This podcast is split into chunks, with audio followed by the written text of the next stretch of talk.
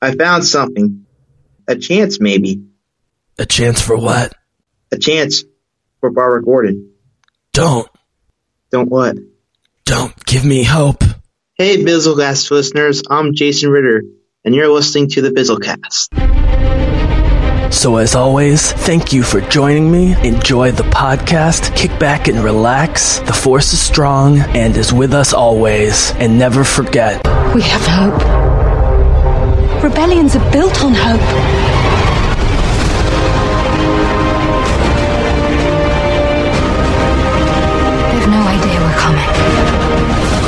Take hold of this moment. The force is strong. Make ten men feel like a hundred. I will take the next chance. And the next time. You all rebels, aren't you? Save the rebellion! Save the dream!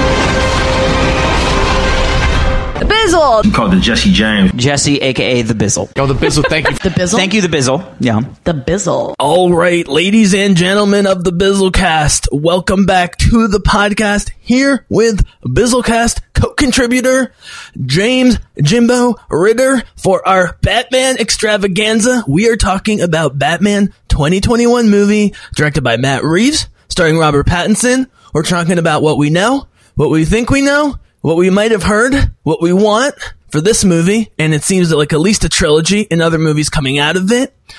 And James, Mister Ritter, as I welcome you in, we've got some fun treats for the Bizzlecast listeners. We've already recorded it. We've got some fun stuff that'll probably come up, but I've been wanting to do this, and we are going to bring in the comics to this as well, because I read most of Long Halloween, but I am sick to death of Harley fucking Quinn, and I just want to talk about something awesome like Batman twenty twenty-one. Mister Ritter, welcome back to the podcast. Yeah. Thank you for having me back, Bizzle. You know, it's kind of funny that we're talking about a Batman movie now since this year is Batman's eightieth anniversary in the comics and so. So that that's pretty cool. Yep. It is Batman's eightieth anniversary. Um, and, uh, well, I was going to bring in some other related stuff and characters, but we'll wait for now. Um, as I've said, uh, Batman is, you know, it, it, it, it, American as, as apple pie in Star Wars. He's ingrained in the culture. He's, you know, overall, I think if you polled everybody, uh, would be, you know, the favorite or, or up there with Spider-Man, perhaps, uh, if, um, depending on the population. Um, I still think Batman would come out on top. Um, and dude, Um, you know, the, uh, the, the Dark Knight movies were excellent, great money, uh, great reviews, but I think in this new world, if Warner Brothers doesn't screw it up the way they seem to be with Birds of Prey, although there's hope around the corner, baby, that we're gonna talk about, um, with Batman, Ritter, we teased this last time or two podcasts ago. I don't know if it's a billion or a billion and a half, but if this goes Planet of the Apes in terms of quality, darkness, maturity, but accessibility, and Pattinson kills it with the supporting cast, and Matt Reeves does Matt Reeves stuff as a directing superhero, I, I, I mean, I, I'm not going to say this is going to be better than The Dark Knight. I certainly think it will make more money because the, the model has changed. But let me just throw it to you like this. I would be talking about this no matter what. It's sort of coincidental that I finally have gotten you as a regular to talk about Batman, and he's your guy. Like, it's a coincidence my dad finally saw The Dark Knight and Dark Knight Rises. Um, by the way, he gave Dark Knight Rises an eleven out of ten, and he gave Dark Knight, um, like an I Love You three thousand Tony Stark style. um, in the, you know, Pennyworth show, which you normally wouldn't watch that stuff.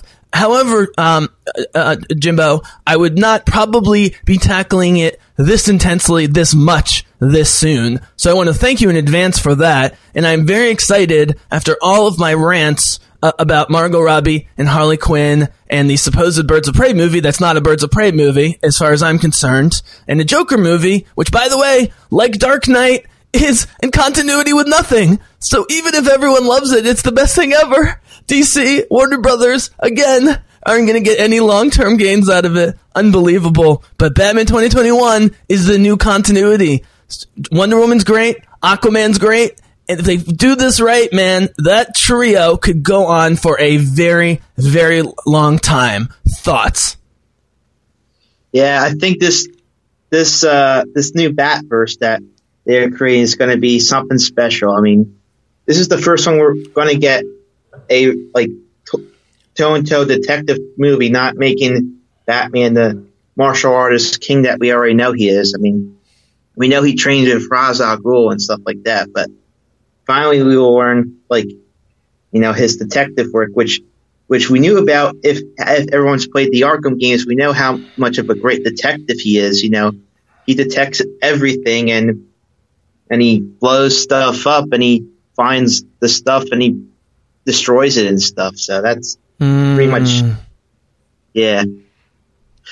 Okay, so I'm going to give one thought about Birds of Prey slash the Harley Quinn show slash the Margot Robbie show. It's un- unclear. Um, I'm going to yeah, give we- one. Did you hear my um the rant, the solo rant I did after the picture releases with no Batgirl, but before the trailer? Yes. Okay. I was actually. I actually Wait, hold on, hold on, hold on, hold on. Because I was driving. Oh, you're driving. I'm gonna let, I'm gonna let you respond to that. Um, and I'm gonna have. I uh, I gave my thought about the Joker. Um, I have, I have a quick thought about Joker. You can respond to that. But then we're and, and then uh, if you want to add anything. But then we're gonna go right into Batman twenty twenty-one, mixed with talking about casting and the comics and other things. That sound okay?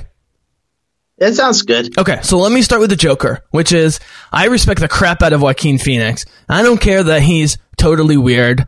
He, you know, he seems kind of creepy. He certainly hasn't been accused of stuff the way, like, Casey Affleck and some other male actors have, as far as, or Johnny Depp or whatever.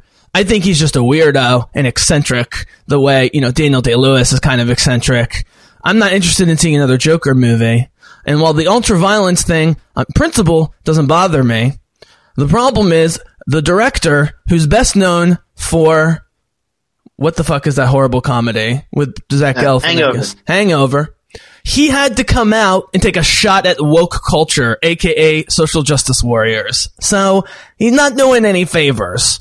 And I predict I did not think this movie would do one hundred million opening weekend. But you know how Wonder Woman did one hundred opening weekend? And then did one hundred million the second weekend and one hundred million the third weekend. You know, it just kept going when normally there's a huge drop off, right? So normally there's a fifty to sixty percent drop off first to second weekend domestically. B V S dropped like seventy percent. Wonder Woman dropped like twenty because of word of mouth. I think everyone, this is what I want you to respond to directly, and then you give your Joker thoughts. I know you haven't seen it yet. Um, It's getting pretty good reviews. My thought is this. I think we're going to see a B V S money drop-off domestically with Joker, because based on nerds I follow and nerd websites and so forth, I think everyone who was amped to see this movie was seeing it opening weekend, and it, some of them will see it again, and maybe there'll be some positive word of mouth. I also think there's a lot of people who don't want to see this. And even like Aquaman is a fun family movie, you know, that word of mouth did, did great things for, and it did great overseas. It remained to be seen about the Joker. Um, but does, does that make sense, A? And B, do you agree that there could be a big drop off because this is one of those sort of cultish, you know, crazy movies that, like horror movies that certain people are really into, but m- might not carry on week after week after week, or week the way Wonder Woman and Aquaman, uh, did in terms of the money? Your thoughts? Well, um, well, it's, we'll, we'll, I mean, we can see, we can, we can see what happens, because, you know, you know, pe- some people want to go just to see what it is. What is the Joker movie? How are you going to do a Joker movie about Batman? Which, I mean, people were wondering, well, how you do a Batman movie about Spider-Man, and that did very well, so. Yeah, and, suppose, and the root. Really quick, really quick. I made the joke about no continuity and waste. You know, the waste. The problem is between Heath Ledger, this Joker, and Jared Leto. Jared Leto's the only one who's technically part of the wider universe. So the worst by far of the three recent ones, and if you add Mark Hamill from the video games and animated series, so the three the three great ones are not in continuity with anything, and the one who's in continuity is Jared Leto. W B, you're so dumb. Sorry, I can't help it. Go ahead. Okay. Well, And and supposedly what I saw is apparently, I guess, your first year Friday, I guess, it made so far more money than Venom as of right now. So, I mean, we, we'll we'll see what happens. All right, dude. Um, one more topic, and then we're getting into Batman. And, of course, it's the yeah. Harley Quinn show, slash the Margot Robbie show, slash yeah. maybe the Birds of Prey, and Cassandra Cain will show up occasionally. Yeah. So, yeah. you've heard uh, my rants. So, uh, so last time, for listeners, last we saw us, we did a podcast before the trailer came out. So now we get to talk about, I guess, kind of the trailer. So, right, the chronology is we did one before not only the trailer, but... The, uh, the the photo, the four f- photo panels, which it seemed obvious was going to be Harley, Canary, Huntress, and Batgirl. Of course, it was Canary, Huntress, Harley, and Harley. And this is the Harley Quinn show. D C Comics profile picture, Harley Quinn. D C Comics profile banner, Harley Quinn. Harley Quinn in the in the first trailer, Harley Quinn in the second trailer, Harley Quinn in the photos. But you know what, dude? Even though I've been going after M- Margot, and even though I did entitle that podcast "Margot Robbie, have you li- have you lost your damn mind?" I know you listened to it, and my conclusion by the end of it was, I think Margot's trying to save this mess, like she did with Suicide Squad, because of W B screwing up. Because I think they don't like this movie; it's half baked. And no one knows who Mary Elizabeth Winstead or Journey Smollett-Bell are, even though you and I like those castings in general. And if you look down the list, other than Ewan McGregor, there's literally not a recognizable name. And so this sort of has to be the Margot Robbie show. And because of the casting of, of, of uh, Jim Gordon, which we're about to get to with Batman and some other things, I'm starting to get less worried about this negatively affecting the Batverse going forward. Your thoughts about my thoughts uh, in the last couple weeks about all this, and your thoughts about Birds of Play, Prey, colon, and the fantabulous emancipation of one Harley Quinn. Go. So we we we've talked uh, offline about the trailer, and your conclusion was trash. Yep. Yep. And then after that, I was hesitant to see the trailer, and then the next day, I finally broke down and watched the trailer, and. Oh boy, it's yeah. bad.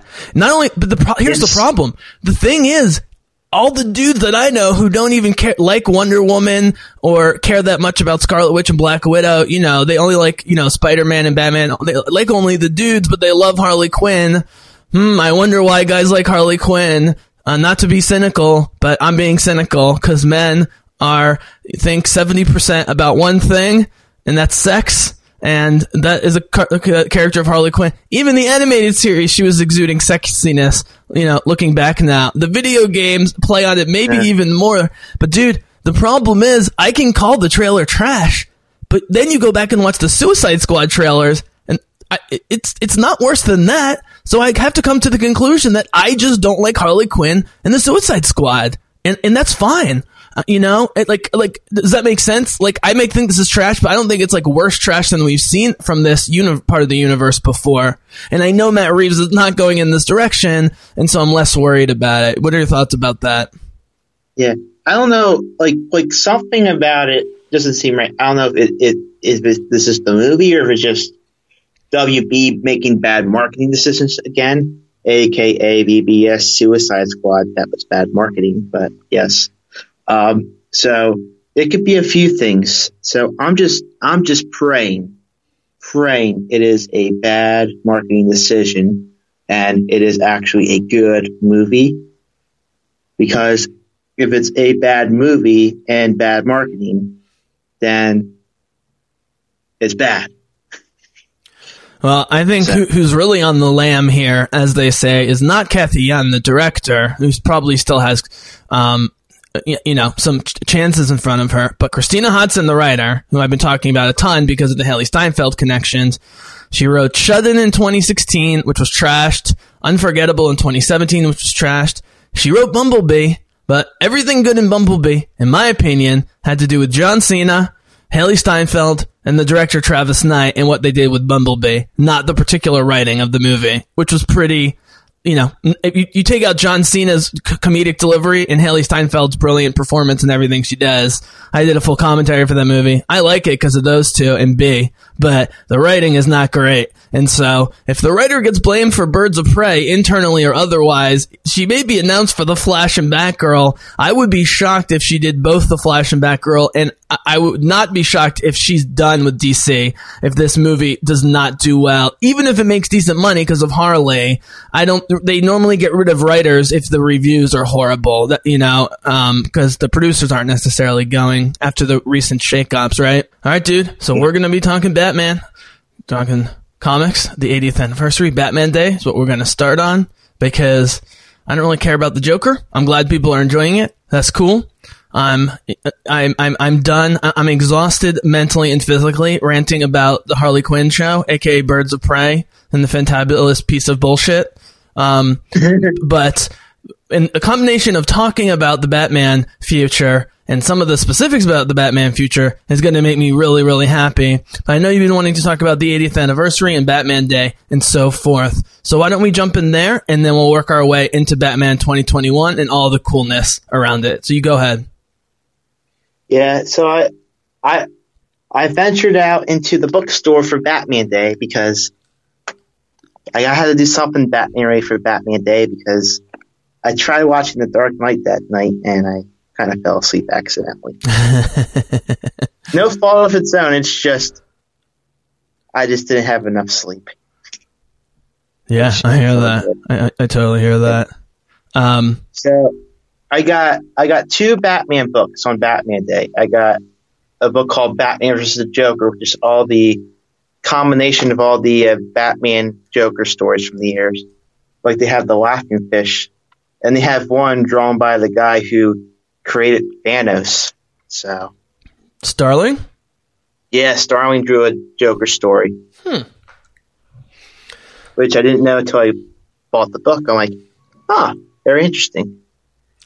And then I got um, Batman Detective Comics Mythology, which is drawn by the team of Peter Tomasi, who who did who's doing an excellent one on Detective Comics right now. So I'm hearing, so I wanted to pick it up because it takes place right before the comic I got for my birthday, which was Detective Comics one thousand.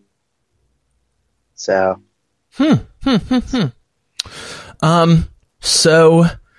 Talk to us about about Batman Day, the, the eightieth anniversary. I mean, it's it's crazy how long it's been. It shows you how popular he is, Batman, Bruce Wayne, in, in, in this country. We've had a lot of different portrayals, different actors, um, yep. and um, you know, again, we, we we're very optimistic that that that Pattinson could be one of the best, if not the best. I have some thoughts actually. Um, that, that I've had since our conversations the last few weeks, why, uh, why, at least in some ways, you know, I think he can be better than um, than Bale and um, and Affleck um, in this particular portrayal. But before we get there, talk a little bit about the anniversary and Batman Day and, and so forth, and, and how important this character is. Like, it is. Well, this character is very important. You know, I, you know, I think without eighty-nine Batman, we would not have the. Uh, I think it kind of helped the building blocks of the renaissance of uh, comic book movies, because it's one of the ones that was like, you can actually make a really good comic book movie that respects the source material and stuff. So mm. I feel without, without that, we would not have an Avengers or an Iron Man or even, you know, a Spider-Man or or Deadpool possibly. Without, you know, the eighty-nine Batman. That's how I feel, at least. Hmm. So. Hmm. Um. Okay. Um. Well, I, I've been doing and, I've been doing and, a lot of the talking, so I, I want you to to um to, to lead us in um to, to twenty twenty-one if you're ready, um or, or general Batman thoughts to, to lead us in. So you go ahead. Yeah. Yeah.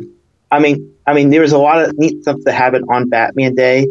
I mean, the, one of the big ones was, uh, what was it, that, that weekend they, they had the bat signal sign over New York and a bunch of other cities to celebrate Batman Day.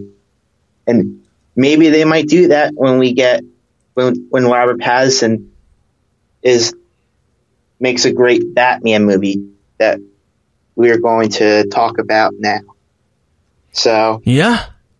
And so a few few weeks ago, um, Bizzle, we found out that Jeffrey Wright was in talk to play Commissioner Gordon, and we haven't really talked about that yet. Yes, yes. Um, and uh, Jeffrey Wright is one of those actors that whatever kinds of, if, if you guys are into movies at all, um, whatever genre, um, y- you have definitely seen him. He's one of those guys people know when they see him, um, but he's not like Michael Caine, you know, or or or, or uh, um, uh, J K. Oh, what's his name? Um, uh, Simmons.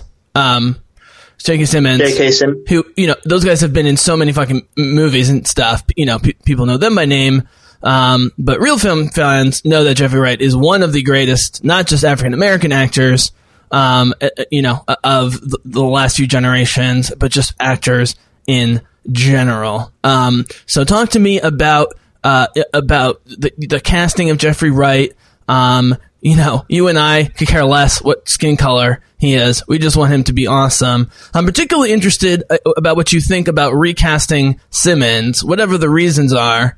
You know, I mean, it, it's Michael Caine's Michael Caine. Uh, I'm sorry. Um, uh, um, what's his name? Um, uh, who, who pl- in The Dark Knight? Um, who played the, the commissioner?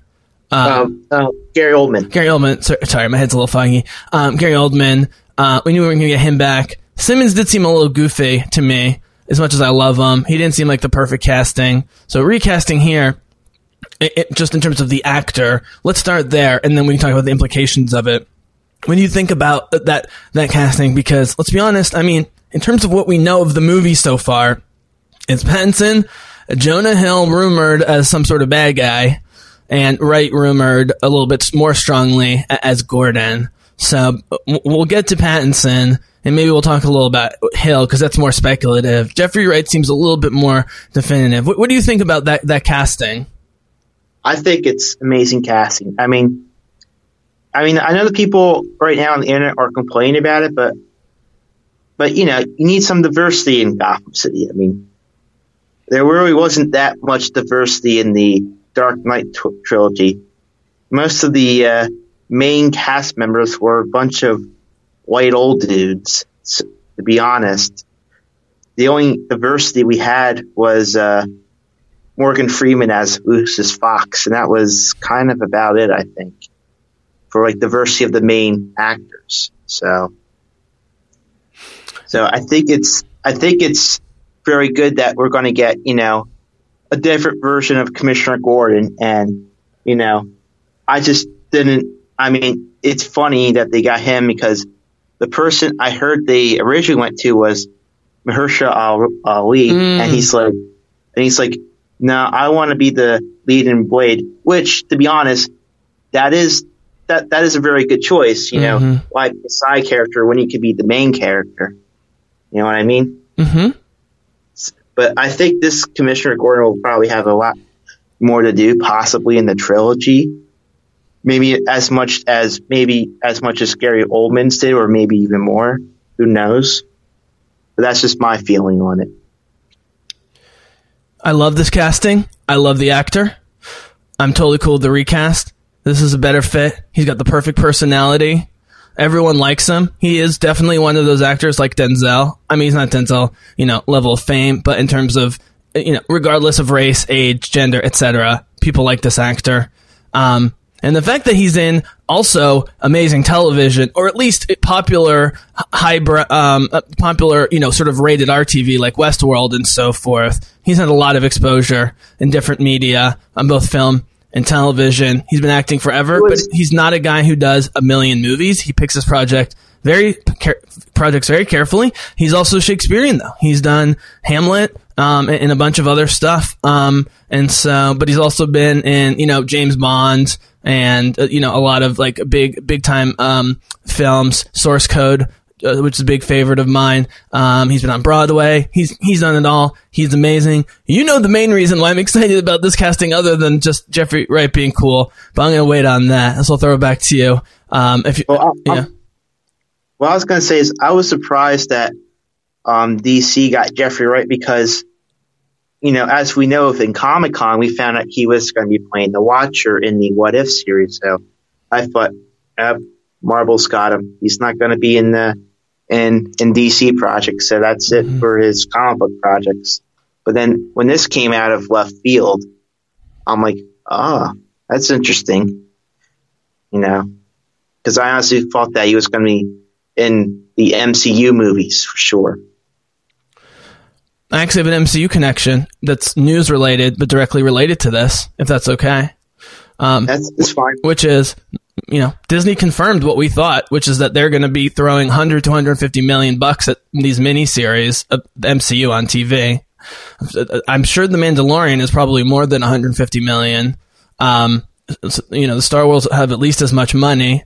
And even WandaVision, which it seemed like was going to be mostly just a drama. They said it starts like a crazy, weird drama, but they said it's going to get action-y more quickly and more intensely than people think. I'm starting to think she's going to go crazy in WandaVision, and she's going to fight Stephen Strange and Doctor Strange. I, I think she's going to be an all-out bad guy um, by the end of Doctor Strange, based based on what we're hearing. Um, and they've told Elizabeth Olsen basically the entire plan. She's the only one who knows. That's not like Kevin Feige and the writers and directors. But, dude, I said this to you on the podcast, and I said this to Alistair, which is wh- whether you like the C W, and we're going to talk about a Batwoman a little bit later, perhaps. Uh, no, I want to mention Batwoman, at least briefly, for a number of reasons um, that are connected to Batman. Um, you might like the C W, you might not. You might like the streaming shows. You might like Pennyworth. You might like Gotham. All the shows. But you know what those shows all have in common is very low budgets. And throwing Supergirl off of C B S to C W, arguably the show got a lot better, at, but the budget went way, way down. They still do amazing things. And I said to Alistair in particular, man, I said, you might not think that the M C U and Star Wars coming to television via streaming service is is a major threat to D C. And maybe you prefer the D C style. And, you know, throwing money at things does not necessarily mean quality, but it is a big problem because now we're getting M C U and Star Wars money, and we're getting their directors and their writers and their executive producers and their casting directors, right? So, like, you know, the M C U movies and Star Wars are so great at casting, you know, s- uh, secondary and tertiary characters in addition to the lead characters, whereas, like, the D C shows, in my opinion, but also, like, Agents of S H I E L D and stuff like that, you know, like, low-budget comic book shows on T V sometimes have problems with, with casting outside the main characters. Um, and definitely writing problems. That's not going to happen with the M C U. And now they're throwing one hundred fifty million dollars. And so, dude, I know Alistair, you know, you and Alistair are both very high on the D C streaming service. That's great. They should keep expanding it. Um, and, you know, Alistair seems to think that despite Wonder Woman, Aquaman doing so well, you know, D C Films is in major trouble. Despite my bitching about Birds of Prey, because of Wonder Woman, Aquaman, and I think all these Batman movies are going to be great. If they get that big three going, I, you know, that, that's a Justice League. The new Justice League will be spectacular, or the next version of the Justice League, plus all those characters. We're going to get to some of the Batman characters, man, uh, for sure, as well. But what I'm saying is, I don't want D C to give up on film. In fact, the fact that Marvel and Star Wars are immediately going to pose a major T V challenge to them is even more reason for D C to invest in rated R or hard P G thirteen movies. Even though I don't like Suicide Squad, Birds of Prey, or The Joker, doing darker movies while Marvel keeps doing the popcorny stuff with Captain Marvel and Doctor Strange, I, I think D C needs to do it, and they... Uh, look, it was smart that they only threw fifty million dollars at the Joker. I don't know what they're spending one hundred million dollars on other than Margot Robbie's costumes and makeup with Birds of Prey. So there's going to be some fireworks in Birds of Prey that we're just not being shown. one hundred million dollars is the to- is a Tomb Raider budget, and that movie has some great special effects, even though I didn't love it. But, you know, if, if, if Marvel's throwing one hundred fifty million dollars at their shows, D C with Aquaman, Wonder Woman, and Batman in particular, dude, those need to be huge budget movies as well as great directors and writers. We already have the casting. Would you agree with me that D C Films needs to take this opportunity to actually step up their um, big screen game, g- given developments in Marvel, Star Wars, and Disney and so forth, if what I said made any sense?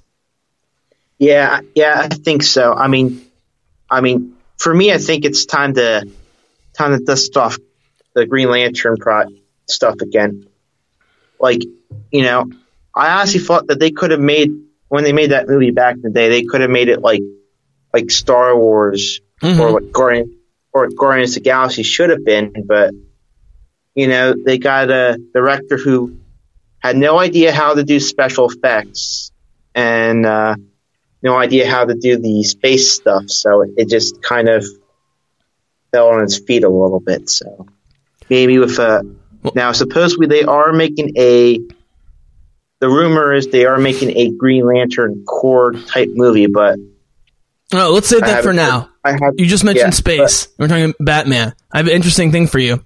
So I saw an interview from a few years back with uh, McConaughey and um, and, and Hathaway after, as they were promoting Interstellar, uh, another Christopher Nolan movie, which most people don't love. I didn't love it when I first saw it, but on rewatches, I really love Interstellar. It's become one of my favorite Christopher Nolan movies. But dude, The Dark Knight. In two thousand eight, two hundred million dollars budget, very good for two thousand eight. Dark Knight Rises in uh, twenty twelve, which was the same year as Avengers, had a two hundred fifty million dollars budget, and you can tell when you see Dark Knight Rises, and it needed it because it was going up against the Avengers, which had that much money.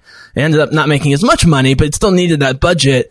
Interstellar, dude, two years later, Christopher Nolan with Anne Hathaway, and you know, bringing people he had worked with before, throwing McConaughey. Not only did that very, very long and very science-y movie make almost seven hundred million dollars, it, quote, only had a production budget of one hundred sixty-five million dollars. And you, so what I'm saying is, you, you know, Christopher Nolan and, and Matt Reeves, as as sort of the next wave of Christopher Nolan, they don't need three hundred million dollars like B V S to make it look amazing. I would be concerned if the budget for Batman twenty twenty-one is one hundred twenty million dollars. But I don't think they need to throw three hundred million dollars at, um, at it, especially if, if it's starting the Batverse. Um, but just for optics reasons, the budget at least needs to be two hundred million dollars. And even if it's mostly Detective Batman, which I'm psyched at and we're going to talk about, it's one of the things we're most excited about. Uh, nevertheless, with Batman, you need at least one or two huge action set pieces, especially during the reboot, right? Right.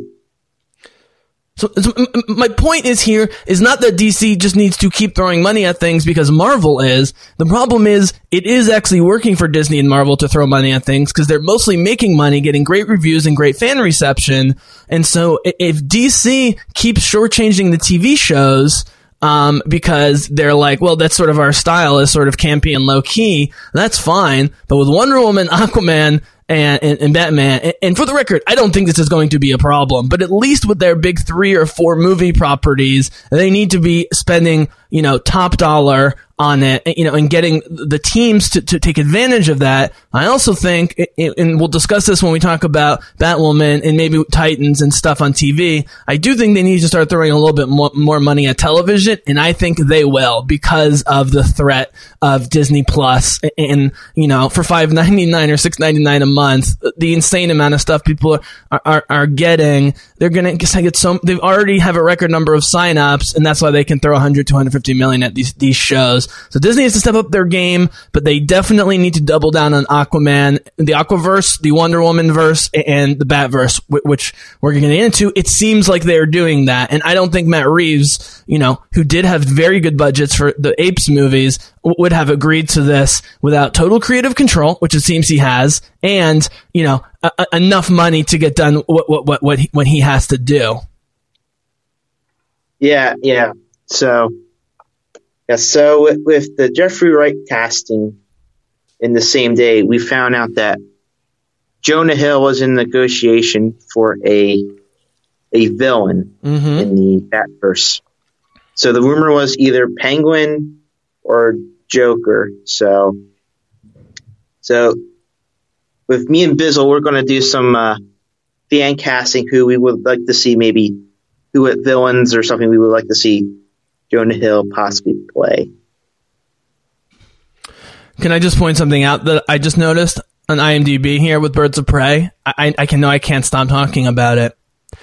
So look, sure. some sometimes they don't put it in order of the famous stars, but you know what? In the top of IMDb, for, they got Margot Robbie, Winstead, Smollett Bell, and McGregor. Those are their four mains, right? Right. Ella J. Bosco, the Korean Filipino Cassandra Cain, who it seems more and more is not in the movie, is twenty spots down.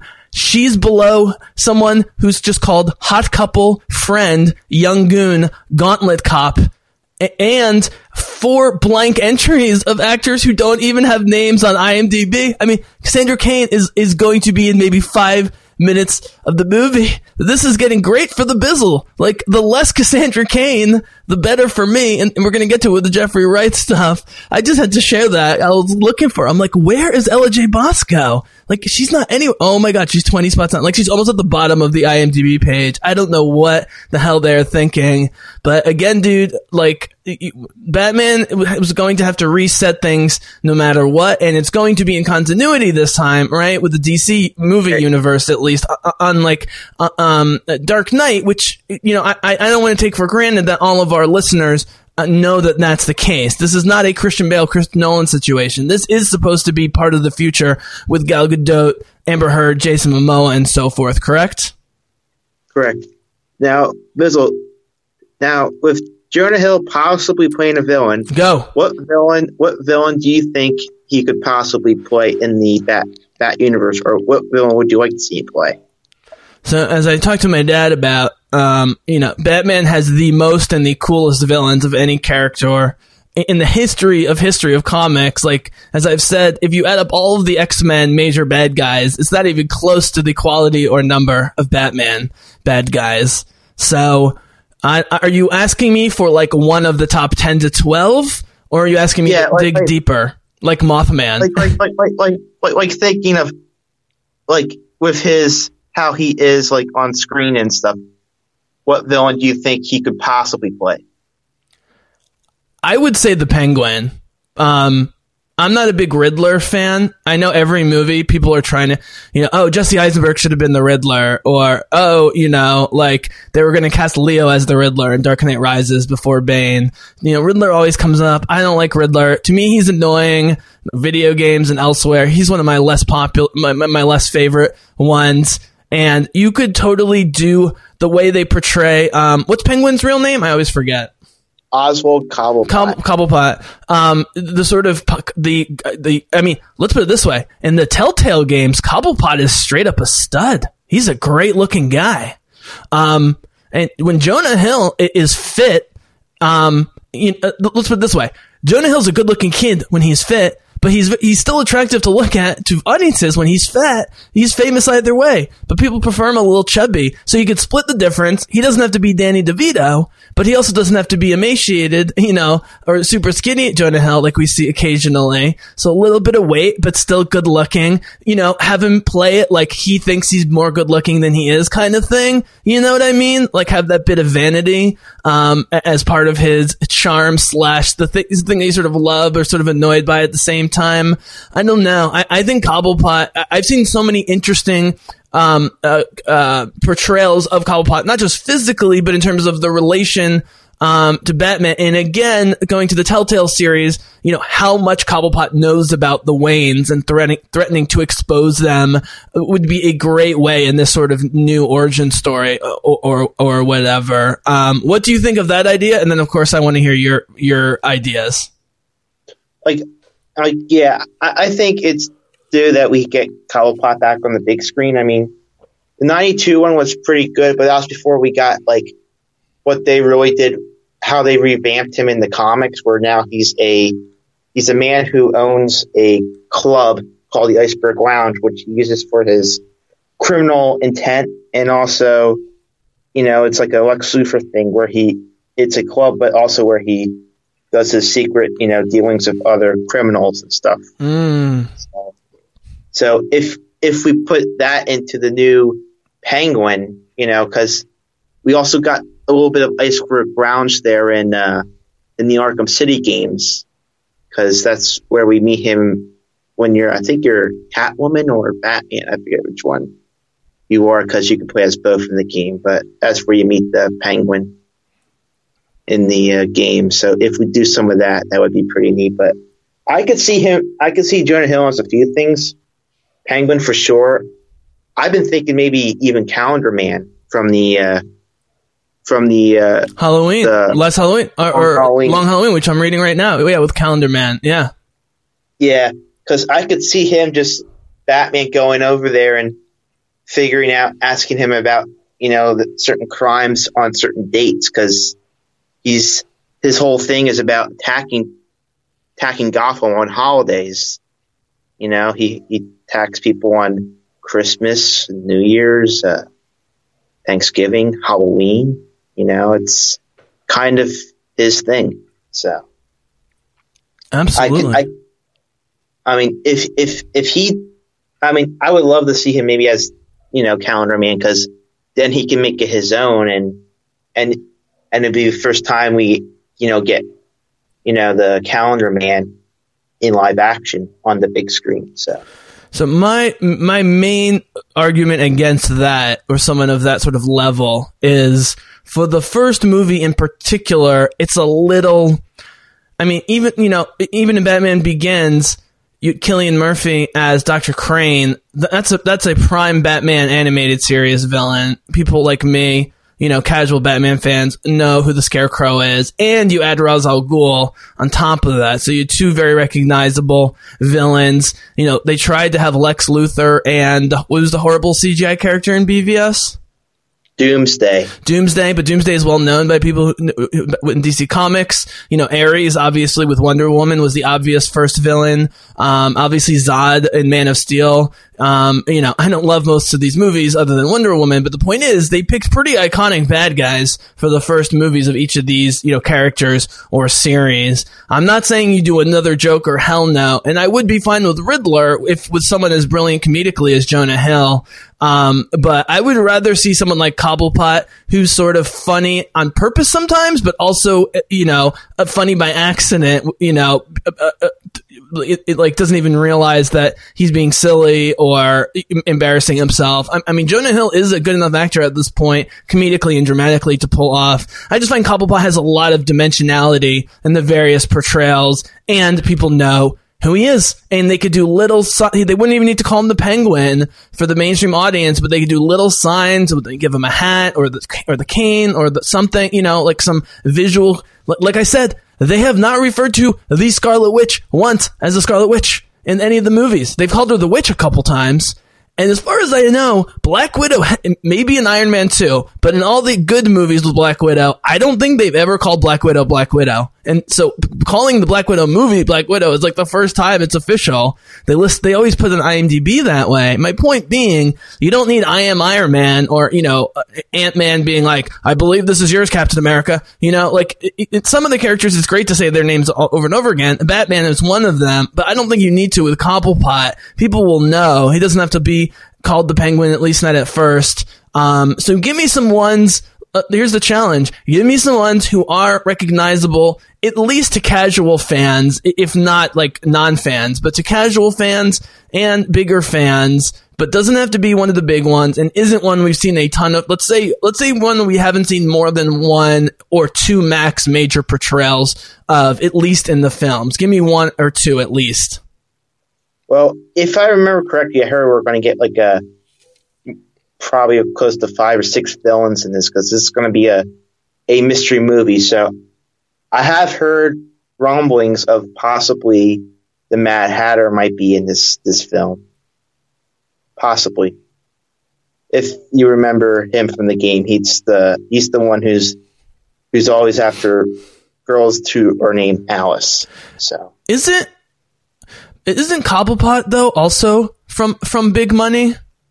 Yes. So, look, the, yeah, Cobblepot yeah, is the anti-Bruce Wayne. He's also from Big yeah. Money, and he thinks he's the man. Like, let's put it this way. Cobblepot is actually what the average person thinks Bruce Wayne is, which is just a spoiled brat who ran into a lot of money, who acts like a spoiled brat. In Bruce Wayne's case, it's to keep his cover. But in the, some of the portrayals, at least of Cobblepot, he actually acts like the kid who inherited stuff and thinks he's great. And I think Jonah Hill would, would nail that. Plus, you would get the, the direct mirroring of, you know, the the actual Bruce Wayne and sort of the, you know, the the main, um, the common person's view of people like Bruce Wayne and Cobblepot and Gotham. And dude, with the ninety-nine percent thing, which is still a thing in this country, even though we don't use that as words, you know, the economic divide growing, it would be really interesting to have that, you know, the two old money guys, but one of them's, you know, risking his life every night to save everyone, and the other one's just, you know, strutting around um, with, with sort of plans here or there. I also think there's going to be more than one villain. I'm not saying it's going to be like a Suicide Squad or like a team-up situation, but I would be surprised if, if they don't have multiple villains, even if Jonah Hill's the main one in the first movie. I don't know what you think about that. You know, like like any Batman vi- like like comic, like the Rogues Gallery or his supporting cast right. sometimes as villains, because like it's going to be a mystery, so he's going to probably go and investigate some villains and stuff and figure out, you know, ask them questions and stuff. So you might maybe get some cameos, or they might be in one movie and then have a bigger role maybe in the next movie or something. Mm. You never know. Because, mm-hmm. you know, because knowing Matt Reeves, he probably has a trilogy in plan. So, mm-hmm. you know, so I'm thinking, so I, I've had heard the Mad Hatter. Um, I'm either hearing Two-Face or Firefly. I don't know which one is going where. Because mm-hmm. I really I really do want Firefly in the Suicide Squad, mm-hmm. either as villain or Taika Waititi. So. Yep. So. Yep. I mean, you know, again, looking at early movies, I mean, Spider-Man's just crazy villains, Green Goblin and stuff. So they, Doc Ock, they don't even try and hide it. But remember, with X-Men, you know, they did move into calling Magneto Magneto, but they slipped it in pretty nicely after the first movie or two. He was definitely Eric Lensher for, for at least a good chunk of X one. Um, I don't m- remember exactly the moment in X one, X two, or whatever, where Magneto became a thing. But what I'm saying is, you know, other than Cillian Murphy's a brilliant actor, and that's why he's in like every Christopher Nolan movie and is the star of Peaky Blinders, playing Doctor Crane. Doctor Crane is known as Doctor Stephen Crane, like by me, as you see here, as well as much as he's done as Scarecrow. Does that make sense?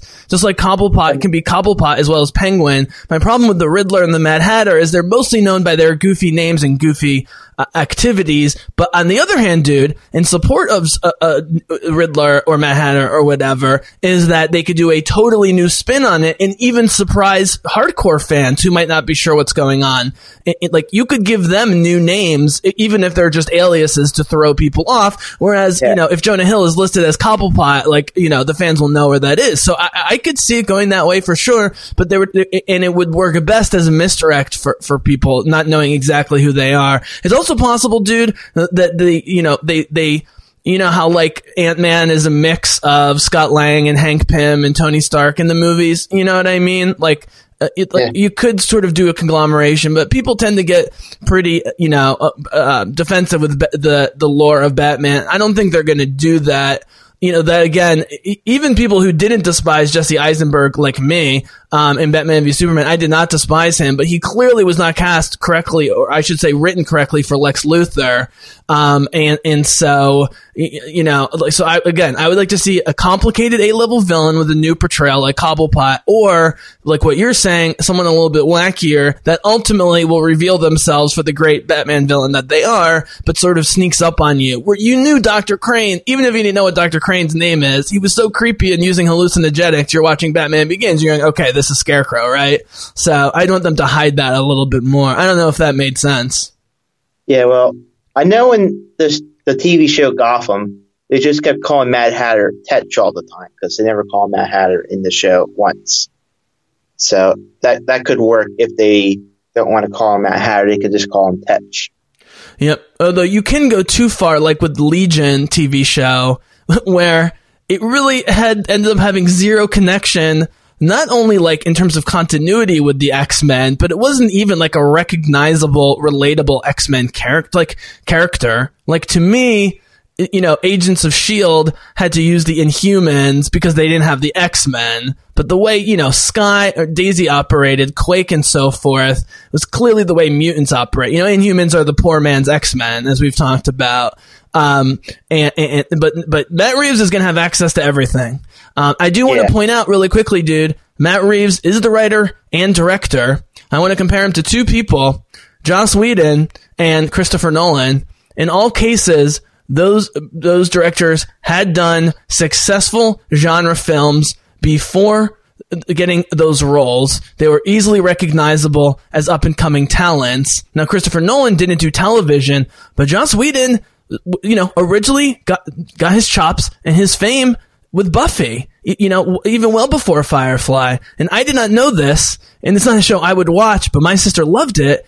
The the executive producer and one of the main writers on the show Felicity from ninety-eight to two thousand two, which was very popular, it was Matt Reeves. And you might go, okay, how does that relate to Batman? Well, guess what, guys? The Russo brothers came from Community on N B C. And then they did the Captain America the Winter Soldier, which was the most violent and dark and serious M C U movie up to that point, and still, I would argue, until today. And they came from Community.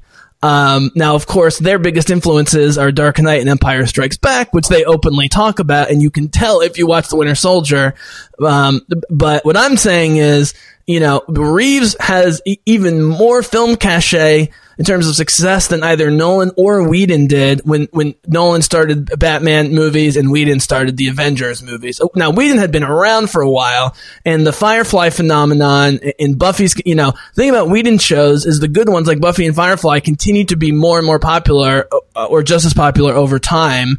Um, and he did, you know, had done a couple cool movies, but Whedon was not a big film director uh, outside of Serenity, but you could already see the talent there. You know, J J Abrams too comes from television and has now done a bunch of amazing things. So I just wanted to point out that Reeves has that combination of T V experience, which you see in a lot of these great directors, and is also a writer-director the way Whedon uh, and Chris Nolan are, as well as James Gunn, for example, um, you know, who's also dabbled in different things. So the more I learn about Reeves, the more excited I am. Um, I I mean, I didn't mean to cut the villain thing off there, but it just made me th- excited to think about what a guy like this can do with any of these characters.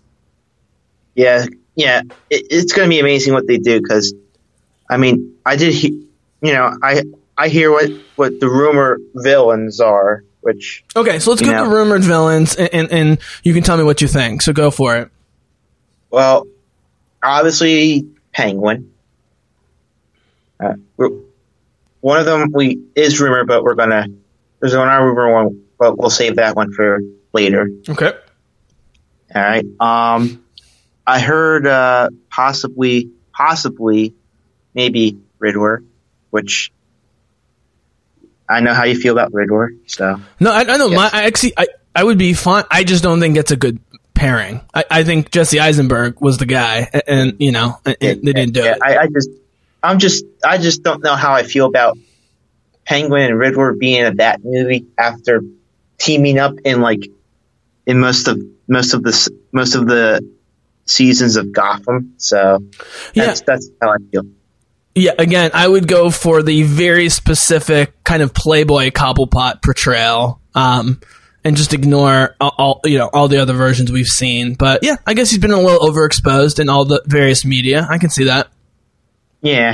No, I'm just thinking because now we have another thing with Penguin and Riddler together after we just saw them yeah. together for like five seasons of a T V show. Right. But so. again, again, ninety-five percent of Americans, you say the Penguin and Batman, they think Danny DeVito and Batman Returns. So you may have played all the uh-huh. games, read all the comic books, seen all the T V shows, but Gotham does not have a big audience.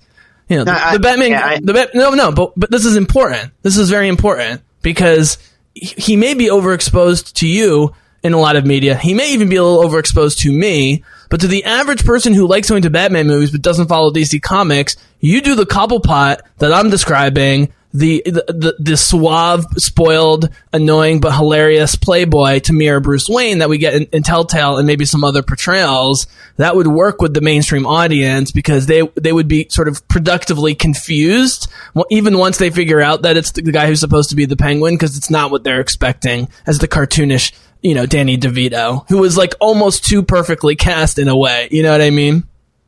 Yeah. Well, I also feel like Gotham kind of pulls from it. Like, Like actor that plays from um, Robin Ward, Ward Taylor does a pretty good job at doing the comic book Penguin mixed with the Danny DeVito Penguin. So, yeah, so, well, I mean, we'll see what happens with that, but, yeah.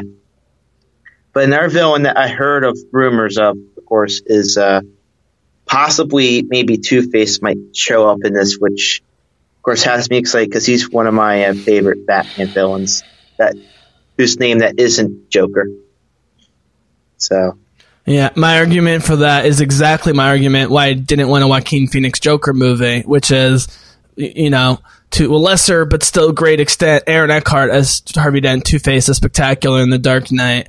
Um, you know, the two, Two-Face and the Joker in The Dark Knight are two of the best movie bad guys ever, and now they've already redone the Joker, and they redone Two-Face.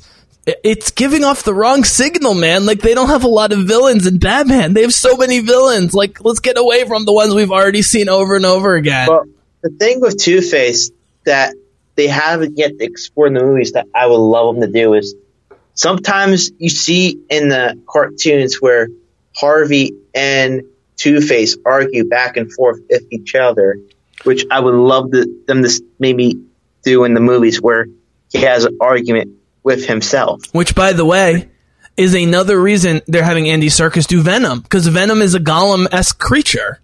You know? I mean, the scenes of Gollum and Smeagol talking to each other in The Two Towers are like some of the best movie scenes of all time, and it's all film tricks, and it's all Andy Serkis. And I remember watching the Venom trailers and being like, I'm still disgusted by this physically, and I probably won't see it, even though I love Tom Hardy, but I didn't realize the whole sort of Gollum-y thing of internal conflict that's going on. And I do tend to like those characters, and so I would be very open to that. And so if we get a Two-Face that's not physically Two-Face, at least not yet, but at, but but you know, has that inner thing going on, and they make it very dark and, and trippy, especially if it's a dark P G thirteen or rated R movie, where they could really do psychological terror type stuff. Matt Reeves could totally pull that off. And again, playing off Pattinson's very deep, sensitive, smart character would be, would be interesting, and would actually make him feel somewhat bad for, for Harvey, the way, you know, Christian Bale's Bruce Wayne feels bad for Harvey to a certain extent and doesn't want to kill him but has to in The Dark Knight, right?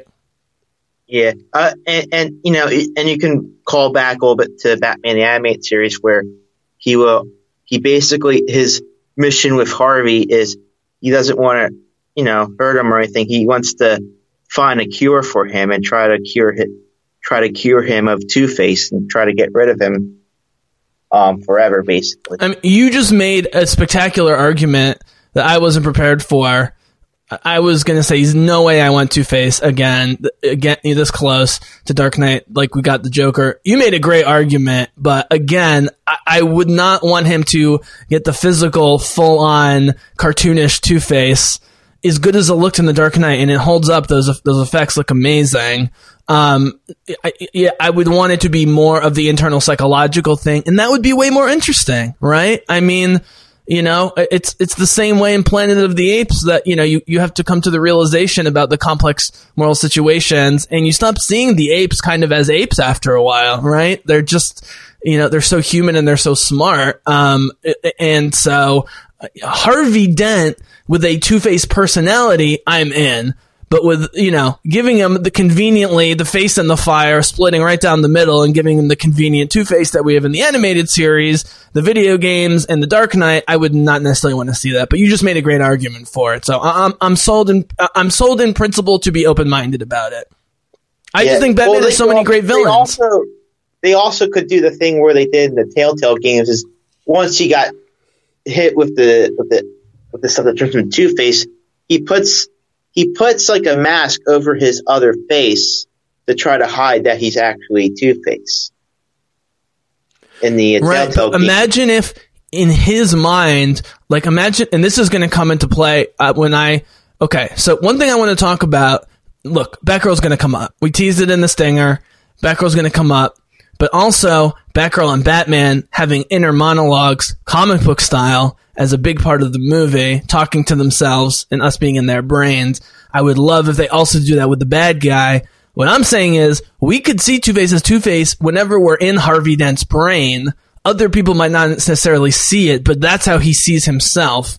The way that Gollum and Smeagol do look slightly different, especially when they're arguing with each other. You know, Gollum has huge eyes and bigger teeth and stuff like that. Smeagol, you know, looks a little bit more human and, and, and the way he emotes and stuff like that. Like that, that sort of psychological thing. And sure, maybe by the end of the movie or movie two, you give him the actual Two-Face thing. But to me, what's interesting about Two-Face is what you described, is the psychological side of the whole guy. And they pulled it off pretty well in The Dark Knight. But, you know, I, I, I, I, I would want it to be more subtle and psychological. Um, so let's move on. Do you, do you have any others?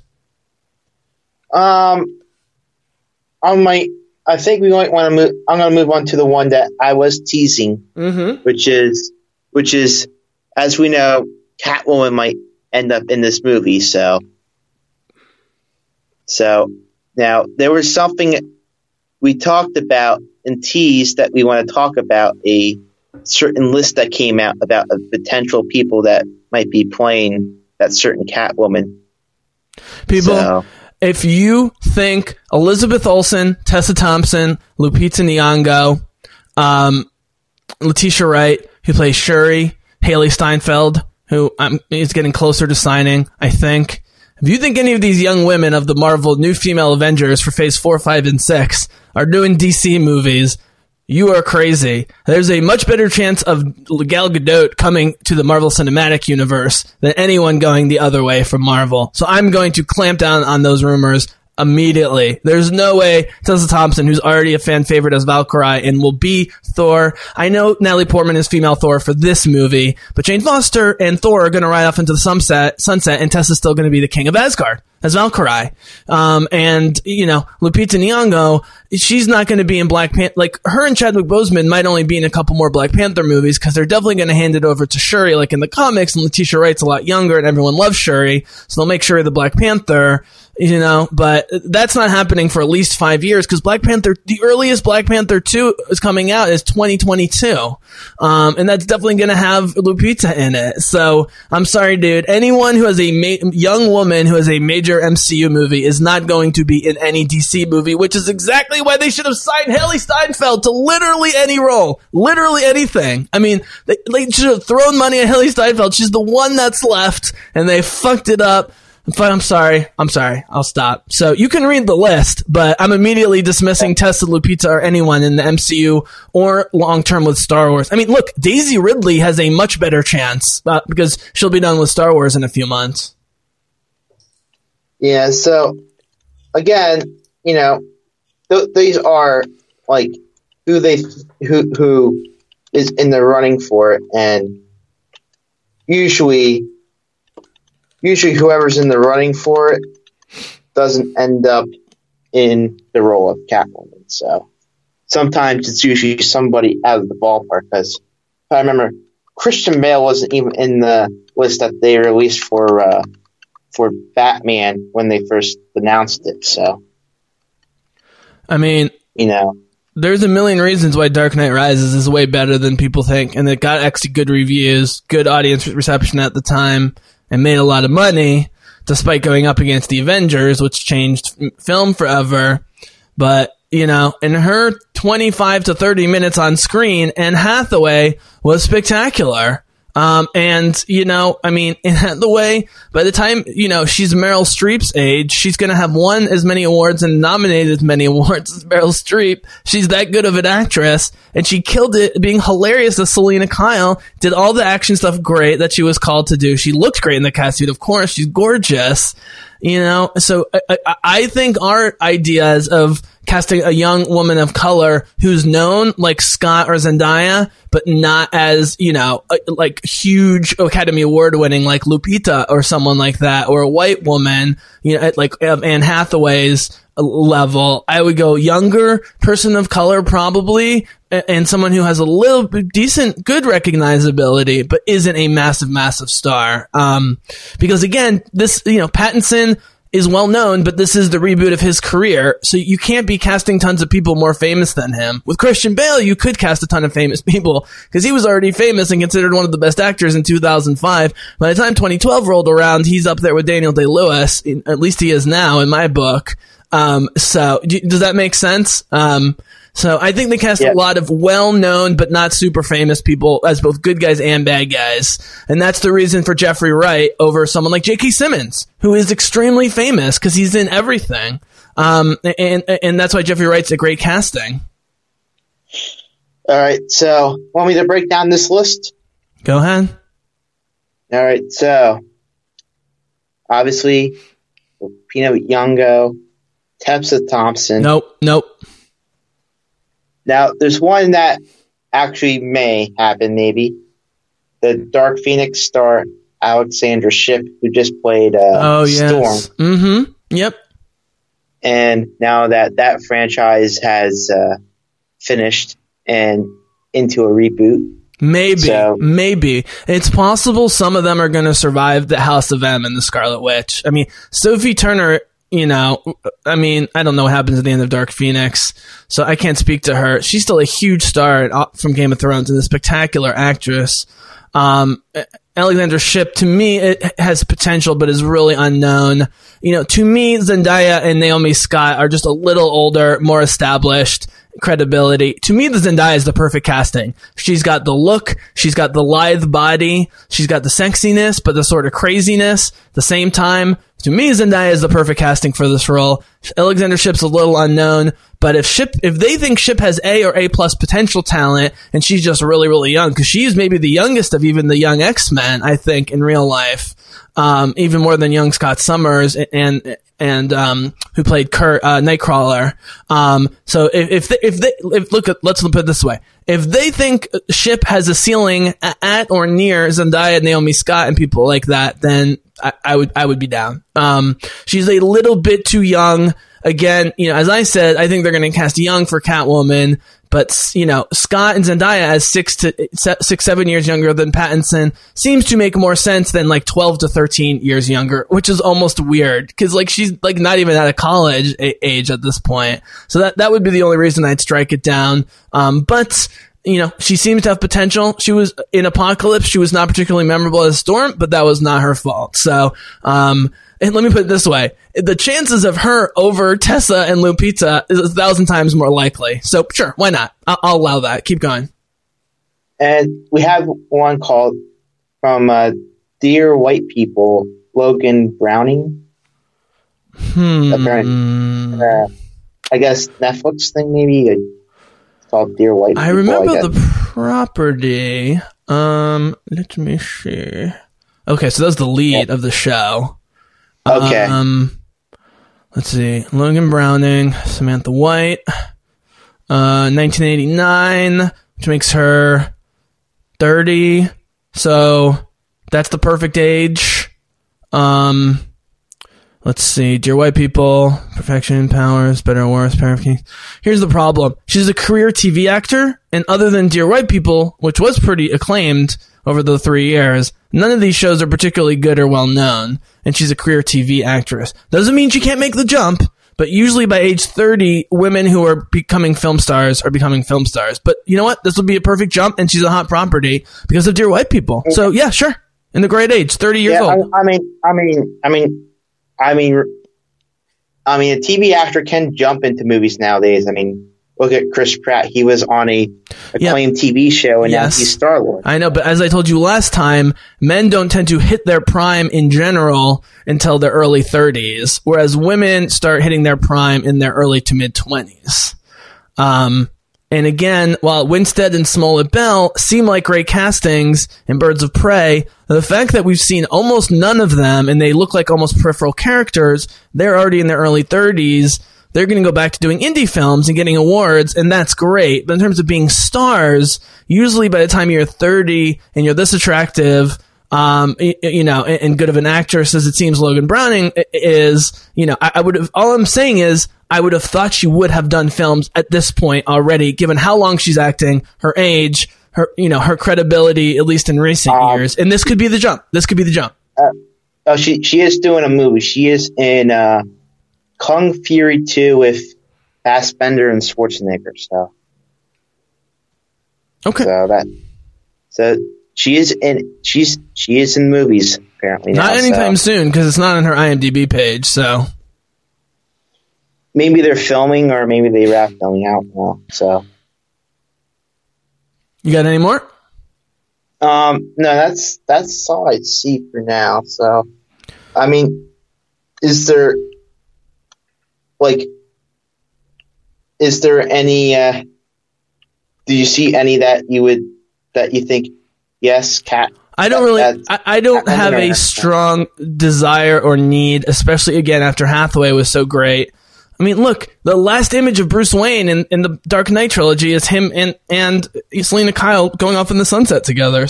So it's like that's why I don't want Tony Stark to be in the Black Widow movie. We just buried him, you know. Like it's a it's a prequel. I, I understand that. I'm just saying in terms of the optics of the audience. You know, we've already had Michelle Pfeiffer. This is the Joker thing. We've already had Michelle Pfeiffer, who's classic, and Anne Hathaway, who was amazing and just a spectacular actress. Um, I, I would let's put it this way: I want to see Selina Kyle big time in this trilogy. I just think you tease her at most, and I think someone like Shipp at her young age, this helps her because if they don't bring in Selina Kyle till twenty twenty-three with part two. By then, she'll actually be into her early mid-twenties, which I said is the prime, beginning of prime for women who are taking off to a new level, and she can do some more work before then. So I actually think someone younger like that would make more sense. I just don't think we need Kyle in the first movie, because there's one woman that's not a romantic interest that's very important to Batman that we gotta see in the first movie, or the Bizzle's not gonna be happy. And, dude, as we heard in the stinger... When you told me that you're hearing stuff about Barbara Gordon, as I said, to quote Hawkeye, don't give me hope. But to be fair, in the same forty-eight hour period, I also heard this from the article by Mark Hughes from Forbes, who's a friend of a friend via podcasting, who is actually a great, great, great reporter. He actually called for uh, Reeves it, back in, I think, twenty fourteen. He he sort of predicted slash said they should get Matt Reeves to do Batman, which was years before it happened. That was his top pick. And our mutual friend, Sean Gerber, who does Marvel podcasts, um, and I've had some of his people on my podcast before, he predicted Chadwick Boseman as the Black Panther like two years before it happened, famously. And then it happened. So these guys know what they're talking about. And so Mark Hughes mentioned it in passing, but if he's saying it's it's it's it, it, it, you know, he's hearing stuff and it's Mark Hughes, I trust the guy. The problem is, man, the conflicting news is that yes, Batgirl's important, but will be considered important coming out of Birds of Prey. But with Cassandra Cain and this actress with almost nothing in Birds of Prey, why, why, why would they want to continue that per- person who's not even going to be in the movie, who they have to rescue, and is probably going to do zero ass kicking to be your Barbara Gordon when you introduce Jeffrey Wright and you can put a red wig on an awesome young black woman? That's what they got to do. They got to do in the first movie. And, and I know they say they're ruling out Nightwing and Robin. That would be stupid. You got to at least tease a Nightwing or Robin and a Barbara Gordon in the first movie, certainly early in the second, is my opinion. I don't care. I'm not going to make you give up your sources. Don't give me hope like Hawkeye, man. Don't give me hope. I'm going to keep going around killing bad guys all nihilistically because I don't believe in time travel until I have more uh, t- stuff to talk about. But way more than Selina Kyle and a love interest, Batgirl and Batman in the recent years have played off each other with, you know, with a Nightwing and Robin in the middle as well. So, so, so well. Um, and with Gordon, you know, I mean, it's part of the, the, the, the, the triumvirate. I, I, I, I, I, I think structurally to make this interesting, especially because I, you know, I really like uh, the, uh, um, the Batgirl, uh, uh, year one and Batgirl of Burnside, and her brilliance, but but perkiness and colorfulness is the perfect antidote to the fucking Zack Snyder version of Batman, where everything is dour and everything is dark and there's no color. And it, it would be a great contrast where, you know how in Spider-Verse, man, one of the brilliant things about Into the Spider-Verse is all the characters, good and bad, have different animation styles when it's they're from their point of view. So like Kingpin's got his own animation style, and you got anime with the anime girl, and you got Batman Noir, and they go all noir with Nick Cage, you know, and so forth. That's what I would do with the main characters in this. Make Batman Batman-y in like detective style, like I've been reading in Long Halloween, but make, you know, Batgirl kind of colorful, and then we can even hear stuff from her brain. I guess what I'm saying is, man, part of the reason I like D C Comics, but especially Batverse characters like Batman and Batgirl, is a lot of the p- panels are thought bubbles, or, or, or, you know, not even thought bubbles, but, you know, are, are it, as I say with Batgirl, journaling their own lives in their heads. And I would love, if, especially during the investigatory parts, um, when, you know, w- when Pattinson's doing like his Sherlock stuff or whatever, we hear him, you know, talk to himself in his head or whatever, or, you know, have someone there to bounce ideas off of. And Barbara Gordon, most of the comics is her, because she's so neurotic and has an eidetic memory, and she knows all, you know, she's speaking in Japan, Japanese when she's in Japan while she's thinking in English and so forth. Like, it's structurally, it works so well. And here's my big point, man, and I've said this on the podcast, so you can shut me down because you're Mister Comics. As far as I know, outside of Batman, in the last few years, nobody has sold more comic books than Batgirl. Am I wrong about that? No. So, I, I, it, it, it's obvious. I mean, it's just obvious. You got to do it. You got a new Gordon. You got Batman. Batgirl. Dude, you put Batman and Batgirl, that's what, like seven concurrent comic books if you count everything that they star and guest in that's going on right now? I mean, it's like, it's so obvious. You already have a young female fan base, way more than Wonder Woman. Wonder Woman was maybe going to be a tough sell because she was kind of sexy and were girls going to relate to her, and because Gal Gadot played as such innocent, naive, sweet, you know, girlish kind of personality, girls ended up really relating to her. Um, you know, as beautiful as she is, but Barbara Gordon is like the way less disturbed, more lovable Jessica Jones. It's the perfect character for young women. It's so obvious, and you know Matt Reeves knows what he's doing with his male and female characters, man. We've already seen it. Like I said, he did Felicity, which was, you know, an extremely girly show, but was considered an excellent show when it was on. That was his first big project as a producer, writer, and director. He will nail Batgirl, and to, so we don't have to get a Rachel Dawes, who's just a girlfriend who we don't really ever get attached to, but have a female in Batman's life to keep his head up and to keep him on his toes, but also he needs her brains, uh, whether she's gone through Oracle or not. That's my spiel, man. And this is the, this is my Bizzlecast thing. It's like me calling, saying Ahsoka is going to be in live action sooner than later. No one believes me. It's like, do I want Ahsoka to be in live action? Because I'm a huge fan. Yes, but I also see it structurally in terms of the popularity and the how great those these characters fit into the universe.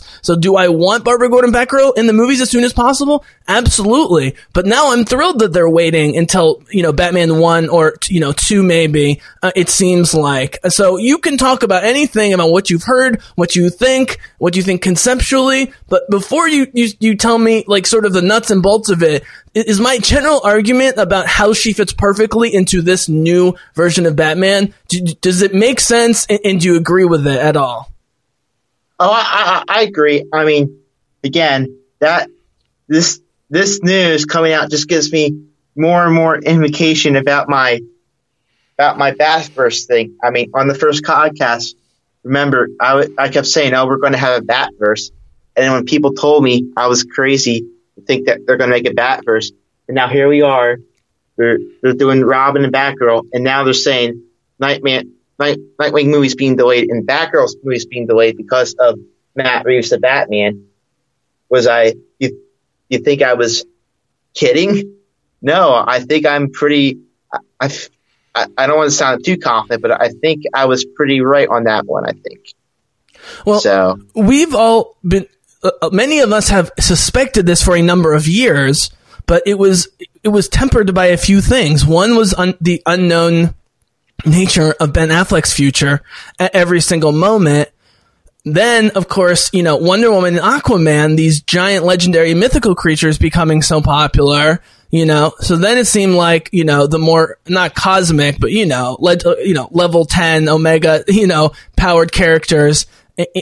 And look, they have to run with Aquaman and Wonder Woman. I mean, those are going to make a billion to billion and a half a movie if they remain good. It seems like that's going to happen if they can keep the directors and the actors on the project. But it's also a way to, to do the Batverse that doesn't have to exist at all.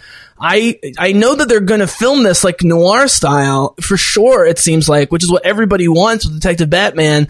I don't think they're going to set it in the past. That's not really necessary, because I would like to see him use some sort of toned-down Tony Stark technology. Nothing like the Iron Man suit, but I'm talking about investigations. Like what you do, again, in the Telltale games and occasionally in the Arkham games, right? Like you like doing more than just finding fingerprints off the ground. You, you know that great scene in The Dark Knight where he's where they do the bullet testing in the in the temporary Batcave, the White Batcave? Um, to reconstruct the, the bullet, the only way they can do it is by like shooting bullets into solid rock over and over again. You remember that scene? Him and Alfred are there, and they're wearing the, um, uh, you know, the the the the the um the earphones to protect their ears. You know what I'm talking about? Yeah, the last movie, the last scene in the movie theater. Yes, I remember. The last scene in the movie theater? Uh, the, the loudest scene in the movie theater. It was the loudest. Oh, the loudest. Right, right, right, right. Which is what Christopher Nolan does. He just goes, like, Interstellar was so loud. That was part of why people had trouble with that. Um, my point being, you, you, you do stuff like that, and you just add a little bit of the holographic imagery in terms of some of his gadgets. The Batsuit doesn't change. He's not flying around. But some of the just aesthetics that Joss Whedon and the Russos nailed so well with Iron Man in terms of, you know, like, um, it, like, Like, let's put it this way. You know how Tony Stark does stuff with technology when he's not in the suit? He always has like a little computer thing, you know, like th- to check what's going on. Or he steps out of the suit like at the beginning of Ultron and starts scanning the computers with Jarvis and so forth. But, plus connecting to a satellite, which by the way, Bruce Wayne having a satellite, I mean, that, you know, or access to a satellite makes sense. So what I'm saying is you could still go noir and low tech in some places and have them do, but I don't want to see it in, in the past, because I would like to see cool gadgets that aren't weapons or vehicles. I want to see cool detective gadgets, you know, and we've seen more of that with Iron Man than we have with Batman, who should have all the cool gadgets. Um, so that'd be my argument. And look, we do want him to end up with the future Justice League, right? It has to happen. I, I yeah, like yeah. Justice League, so we need them to be in the same time period. Again, you know, as, as people know, you know, J J is now in W B, so maybe we might get him. Maybe he might end up directing a future Justice League movie. We never know. Well, J J is going to help with quality control. Oh, by the way, ten Cloverfield Lane. Yeah, Matt Reeves. So they've already worked together, Abrams and Reeves. Um, and on top of that, Reeves is just J J's kind of guy. He doesn't have to coach Reeves at all. He's going to be coaching. Every- I mean, look, Patty Jenkins got Wonder Woman on lockdown. James Wan's got Aquaman on lockdown. Matt Reeves is going to have Batman on lockdown. I can't say that about Marvel. If the Russos are done and Whedon's not coming back, James Gunn theoretically is coming back for Guardians three. Who knows when that's happening? They got Ryan Coogler for Black Panther, who's amazing. The Young Widow director sounds cool. We know nothing around her. Taika Waititi, obviously doing Thor two, is great. But, you know, they're big directors, Whedon, Gunn, and the Russos.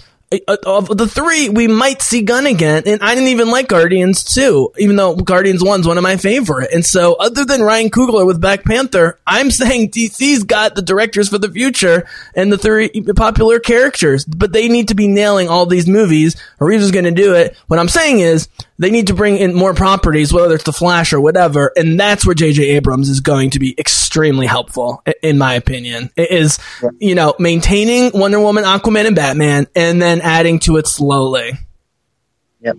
Now, let me go back to the uh, Batgirl Robin thing. So, can I, I make a Batverse some... co- co- um, uh, commentary? Uh, not commentary. Uh, thing real quick? Just a comment? Sure. Which is... Sure, yeah. I'm going to just tease, because I don't know if we're going to have time to talk about Batwoman, which is about to happen with Ruby Rose, who, by the way, has already been hospitalized and almost died once for doing stunts, because like another vigilante who used to be awesome in the C W and does his own stunts, Stephen Amell as the Arrow, when he was running around killing people and doing all his own stunts, now for the first time since then, we have it with Ruby Rose. Initially, I was like, oh, Ruby Rose is so famous and she's film talent. But you know what? We already have tons of Batverse stuff for the movies, and seeding just the notion of the Batverse through Batwoman, who I think is going to save the C W by bringing it back to the dark tone of the early Arrow seasons, which is when it was best, in my opinion, um, and maybe even darker. And she's a much better actress than any of Amell, for sure. you know, she's nominated already. She's film level quality and she's doing the physical stuff. And Batwoman is violent as shit in the comics that I've read and a badass. We don't need all the Bat characters to be in the movie Batverse, but seeding people's interest in the Batverse through Batwoman. And by the way, we, I also don't want Batwoman and Batgirl to exist in the same time, at least at first, because it'll confuse people. And I want Barbara Gordon in the movies, so put Batwoman in the T V shows. So I'm excited for Ruby Rose, but do you see my overall connection here, which is like, even though there's not going to be continuity necessarily between ba- uh, the Batwoman show and C W and what's going on on screen, I think that's actually a good thing to get people interested in this notion of all these cool characters in the Batverse that they might not know about. Sorry, go ahead. Yeah, yeah. So. So I'm going to yes. talk about who I think, who I will want, you know, for, for those two characters, because we're getting Robin, not Nightwing, Robin in this, in this, uh, in this film, possibly. That's the rumor. So the one I, I really like to hear, which sounds pretty, which sounds like it would work, is Timothy Chalamet might, might, might make a pretty good Robin, I would think. Who? Because the Call Me by Your Name kid, he's also oh, yeah. going to be in. He's also going to be in Dune. Don't get me started on Dune. Okay, but but but I mean, I mean, he has a really good chance because what's his name? Most people, Timothy Chalamet. Oh, oh, he's playing Paul Atreides. Oh, wow, he's a big deal. Okay, okay, I'm listening. Yeah, I'm listening. Yep. Yeah. So. So most people, when they think of Robin, they mostly think of Burt Ward from the sixty-six show. Not many people think of Chris O'Donnell. Donald. He's also almost ten well. years younger than Pattinson, which works out well. Yeah, and and you know the thing about Robin is he's kind of the character Batman, you know, puts his like thoughts off, off of usually. Like when when he's trying to think about something, he. Usually bounces off his ideas off Robin, usually when, you know, because, you know, Batgirl's not always there. Cause right, I was going to say, the one two punch of sort of the more personal stuff talking about with Robin and the more sort of like, is this crazy idea going to work, you brilliantness that's Barbara Gordon, and the fact that Batman can unburden himself to Robin and then Robin can unburden himself to Barbara Gordon is an amazing dynamic. Dude, I'm telling you, you do Pattinson with great Robin and Batgirl casting, these movies are going to absolutely slay. It, it's already going to slay, but you do an awesome Robin and Batgirl with those three together, you already have comedy. I mean, people don't know how funny Pattinson can be. You, and then you have to have a funny Batgirl. It, it's going to be great. It's going to be absolutely great. I agree Robin has to be in this. I would like to see more of the older brother, younger brother dynamic as opposed to the father-son thing that we see sometimes. And they have to do it because Pattinson's, even though he's in his early thirties, he looks so young, he, you know. Well, you could you can do the father-son thing, but... He can't be a father back- to anybody. That's not like a three-year-old. He's way too young. Yeah, well, can I think? Can I finish? Um, and said that, and then with, with, with, with her, with him and Batgirl, you can do the brother-sister relationship a little bit. You know, because, you know, he's, you know, it's like, you know, the sister sometimes, the brother doesn't always see the sister, but when when he sees her, he tells her his, his feelings when he's feeling down or something. Sometimes, because sometimes the father doesn't always have time to listen to that stuff sometimes. This kid was great in Homeland in the early seasons as the, the as the spoiled son of um, the vice president. He also played... Um, Uh, speaking of Christopher Nolan connection, played young Tom, you know, Murph, the daughter, um, who's we see with McConaughey, and then, you know, the older Murph played by Jessica Chastain. But the young Murph, Mackenzie Foy, I think was nominated for an Oscar or was close to being nominated as like a twelve, thirteen year old. Now she's the big, you know, Disney princess star. Um, Tom had a smaller role, but he was still very important as the, the, the older brother and the firstborn of McConaughey, because, you know, McConaughey didn't want to go on the, let's, you know, McCona- what was great was McConaughey didn't want to leave his children, but he thought the best way to save them and their future was to go on the mission. There's no one else that could do it.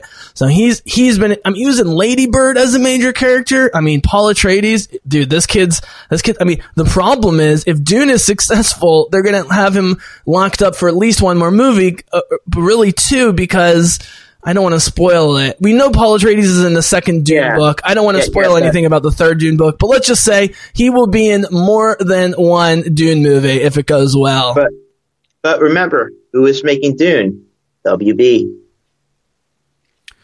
Yeah, they're putting a lot. Oh, man. I, I hope so, it succeeds. So, it's one of so, my favorite properties. So yeah, if, go on.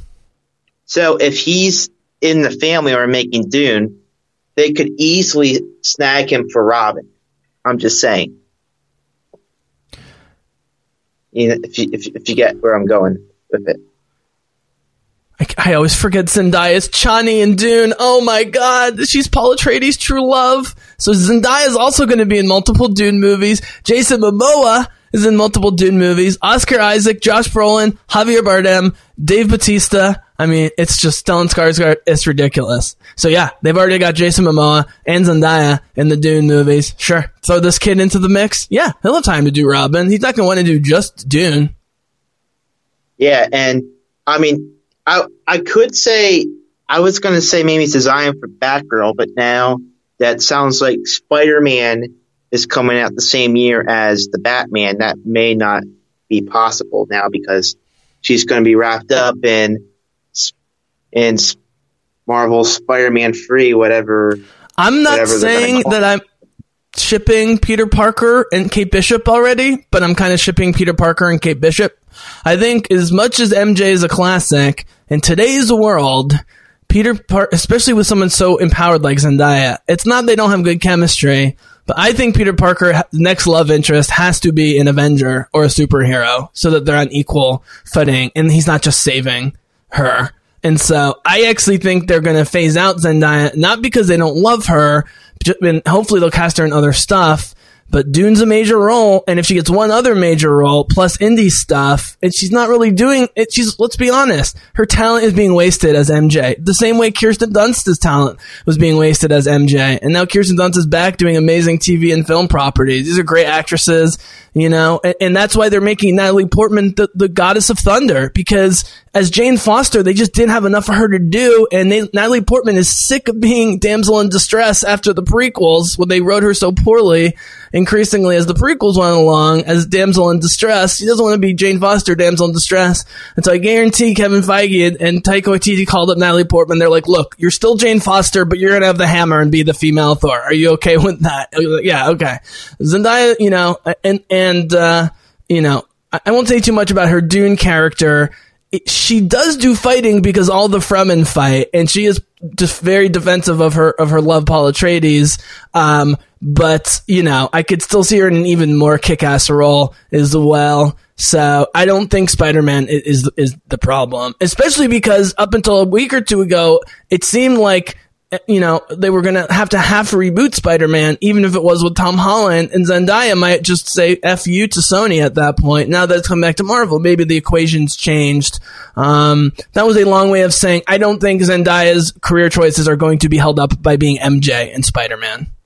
I, I, I get that, but I'm just saying, who know, I don't know if they're filming around the same time or not. So because of, you know, I, I'm saying she might not even be the way Gwyneth Paltrow stopped being in Tony Stark movies for a while. I'm saying I don't not I'm not sure Zendaya is going to be a major character even at all, other than being mentioned um, in the next Spider-Man movie. She's got too much else going on. She's got too much else going on to be to be the love interest of Peter Parker. I'm sorry, it's it's it's twenty nineteen. We can't have our best actresses, especially when they're young and fit and athletic. We can't have them just be the love interest of the characters. Uh, you know, I mean, even in the Spider-Man video game, they make Mary Jane way more active, from from what I've heard and seen. Um, yeah, they make they make her a reporter, right? But you even play her at one point, I think, right, as a character. Yeah, that's that's what I heard. I haven't gotten that far yet. Yeah. Yeah. So, all right. Um, are you are we done talking about Batgirl now? Well, I think we've established that even more important than the villains, in my opinion, you got to build your good guys. Even with Batman, you got to build your good guys before your villains. And when you know, again, Dark Knight is better than Dark Knight Rises, but overall, but there are some things that Dark Knight Rises does better. You know, one of them is having numerous great bad guys, But the other one is Batman has a teammate for the first time. And yes, him and Selina don't officially team up till halfway through. But seeing Batman with the teammate with Selina Kyle in Dark Knight Rises is glorious because Batman almost never has teammates in the movies like that. So I would establish the, you know, I would establish the Batgirl Robin thing immediately. And then honestly, it doesn't even matter who the bad guy is in the first one. In most of these first movies, whether it's the Chitauri in the Avengers, whether it's Ronan, the Accuser, and Guardians of the Galaxy, or the Red Skull in Captain America, you can just have a straight up scary old school one dimensional bad guy to rally all the good guys together. And then in the later movies you add Ego or Ultron or, you know, more complicated bad guys. You know, like, for example, Doctor Strange fighting Dormammu is cool. Doctor Strange fighting the uh, Scarlet Witch in the second movie is way cooler. And this is the problem X-Men is, is they started with the best X-Men villain in Magneto, and then they continue to have worse and worse villains, or, or just confusing villains in the X-Men. Uh, so I would actually, st- maybe going back on what I said earlier when I was saying Cobblepot, yeah, maybe they go with a, a, just a straight-up, wacky, colorful, fun, one-dimensional one and a half dimensional bad guys in the first movie. I'd rather see them establish the good guy team, spend eighty percent of the movie establishing th- these new good guys in the Batverse, and then I don't really care who the who the bad guy is. And honestly, one of the great things about Batman Begins, which I think is a flawed movie more than a lot of people, including probably you, is has problems. But one of the things that does really well is it's not too much Scarecrow and it's not too much Ra's al Ghul. It's mostly yep. the journey of Bruce Wayne and Batman. That's what I want to see here, but with the beginning of the team. Yeah, and there's there's just some there's still some ways to go, go yet. I mean, we don't even know who's playing Alfred. Now, the kid that plays him on the show, Pennyworth, who actually, that's not a put-on accent. That's actually how he really talks. He really talks like Michael like a Michael Caine Alfred. My dad's o- obsessed with that guy. He thinks he's amazing. Yeah, so yeah, so we'll have we'll have to see how what Matt Reeves wants to do for Alfred, because I mean he could put his own twist on it, like they did with Gordon. I mean, I I mean, will we now for would you want him to do like a traditional Alfred if in this movie or like a different type of Alfred in the movie? I'd bring back Michael Caine, honestly. He hasn't aged a day in the last thirty years, but since that's not probably going to happen, um, why why can't they bring back um, Ben Affleck's Alfred? He was great. Irons? Yeah. Yeah. Um, yeah, I, yeah, they could bring him at least back, have some continuity. Then, yeah, but I don't... I. I doubt it at this point, because this is going to be a full-on-full reboot, so... Well, Alfred will surely not be a person of color, because they don't want to have the servant be a, a black person. I can tell you that right now. No, they're not going to do that. Yeah. But remember, he's not just a servant, he's his... I know that he's not just a servant. I'm just saying the optics of Mister Wayne, Mister Wayne, here's your breakfast, Mister Wayne. We don't need the help. We don't need Batman colon the help, right? So, that's all I'm saying. Yeah, yeah, yeah. I'm still... Like, the one choice I heard that I, I agree with, that sounds pretty good, is um, it, it's a Ian McKellen. Game of Thrones.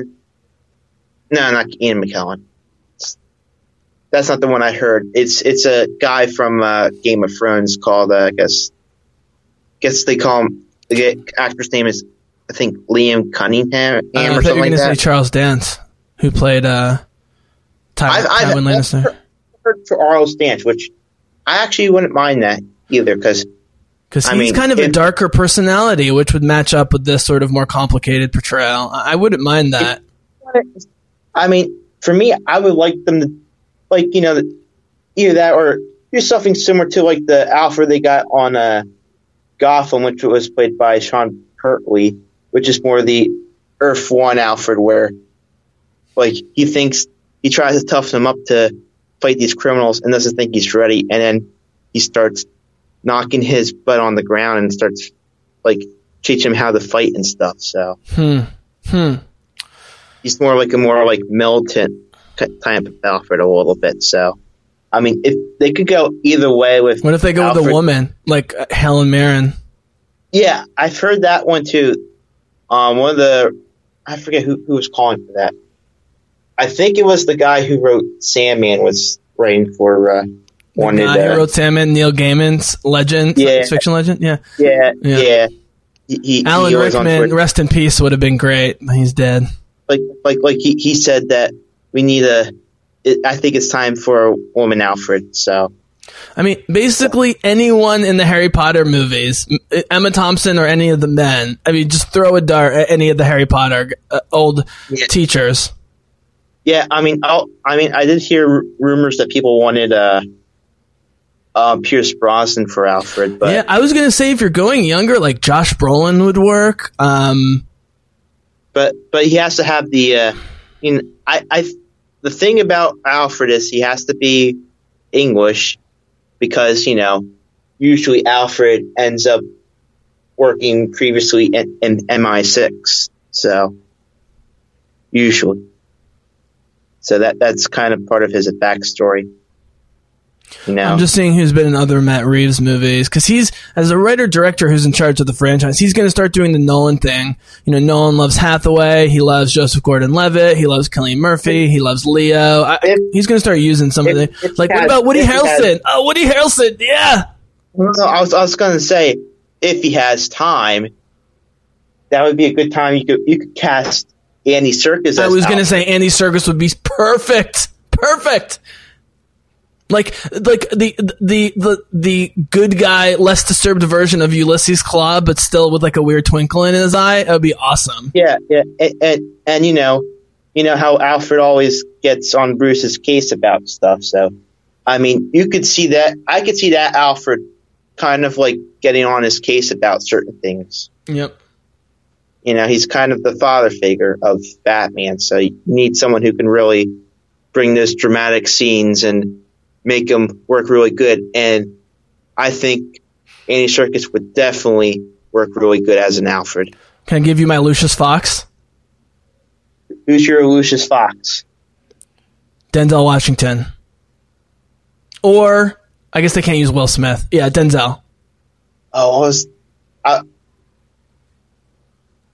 Well, I don't know if Marvel still uses him or not, but I would love to see what they could do if they bring Bing Rames in as uh, Lucius, maybe. Of course, he's the- now that Gordon's black, Lucius doesn't necessarily have to be black. He could be anything. Um, I, I would still keep him as... No, I, I would too. Definitely a person of color. I'm just saying, you know, they're giving themselves room... It, it, yeah, they've got choices. They got choices. Yeah, I'm. I'm just saying that you could, you could, you could bring in Bing Rames. Um, nope, nope, nope. He doesn't project or, enough or, intelligence. I'm not saying he's not smart, or, but he doesn't or, project um, intelligence. Or uh, Ernie Hudson, maybe, because because he is. No, I mean he is a little older, but I think he could still work. You know, Ernie Hudson from the. Uh, the Ghostbuster I think movies. You do a woman. You do Lucius Fox's daughter. Like you make oh. Lucius Fox like almost retired and have like um. Or, or, or do you want him to? Do you want him to do uh? Like who played? Or do you want him to play Misty Knight or something like that? Wait, wait. Let me. Let me. Uh, oh, sorry. Finish. Yeah, go ahead. Do you? Want, or do you want them to just reference Lucius in the first movie yeah. and bring in his son, Luke Fox? Yeah, you read my mind. Not a priority in the first movie. Like I said, I mean, even Alfred's not a priority in terms of screen time. Priority in the first movie is getting the Bat Team together. If you establish Robin, Batgirl, Robin slash Nightwing, Batgirl, and Batman in the first movie, that's what all you need. Everything else will work. You got the director and your three main good guy actors. That's the thing. You needed Captain America and Tony Stark and Thor, right? You needed those three. And then... You know, and then characters like Black Widow and Hawkeye could start coming forward more as time goes on. But the big three need to be Batgirl, Grayson, and, or whoever, and um, and Batman. So, yeah. I, I think they're going to go with Grayson because if they're playing the Nightwing movie on hold and the Batgirl movie on hold because of Matt Reeves' Batman movie, has has to be Grace. Yeah, I, I'm I'm going completely back on what I've said about, about Batgirl. I would rather see her be the one B co-lead, um, like a Scarlett Johansson. Like, if, I would love for her to be the Black Widow of the Batverse, essentially, in terms of screen time role, but also the fact that she sneaks up with more and more great performances and longer roles. And then before you know it, she's a huge fan favorite if she's not already. And you, then you give her own movie. Um, well, you know, as we know, according to rumor, this movie could tie into the Batgirl movie that they are planning. So Christina Hodson will not be writing the Batgirl movie, like The Flash, which, which also she won't be writing. I'm telling you now, man, it doesn't matter what happens with Birds of Prey. Christina Hodgson's not going to do it. They're going to push it back. They should. They should introduce these characters. I know in the past I've criticized, you know, them doing the B V S team up before the origin stories. It's undeniable if they had done a great Batman movie and done Wonder Woman before B V S, it would have probably done much better.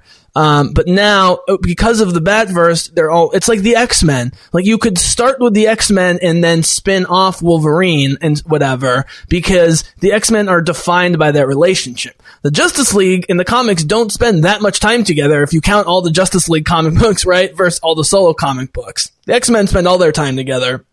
And because the Batverse is sort of like X-Men in terms of, you know, th- they can be crossing over in with each other constantly. This is the time to introduce the characters in Batman and then spin off the movies, especially if you have someone of the age and rising talent as the guy who's playing Paul Atreides, who you put forward as Robin, as um as uh as Batgirl. Then they're the perfect age, you know, uh, and they they're the one A, one B main characters after Pattinson, and then boom, their own movies. And that's also what J J can help with, having, you know, been a part of so many Star Wars movies over such a short period of time.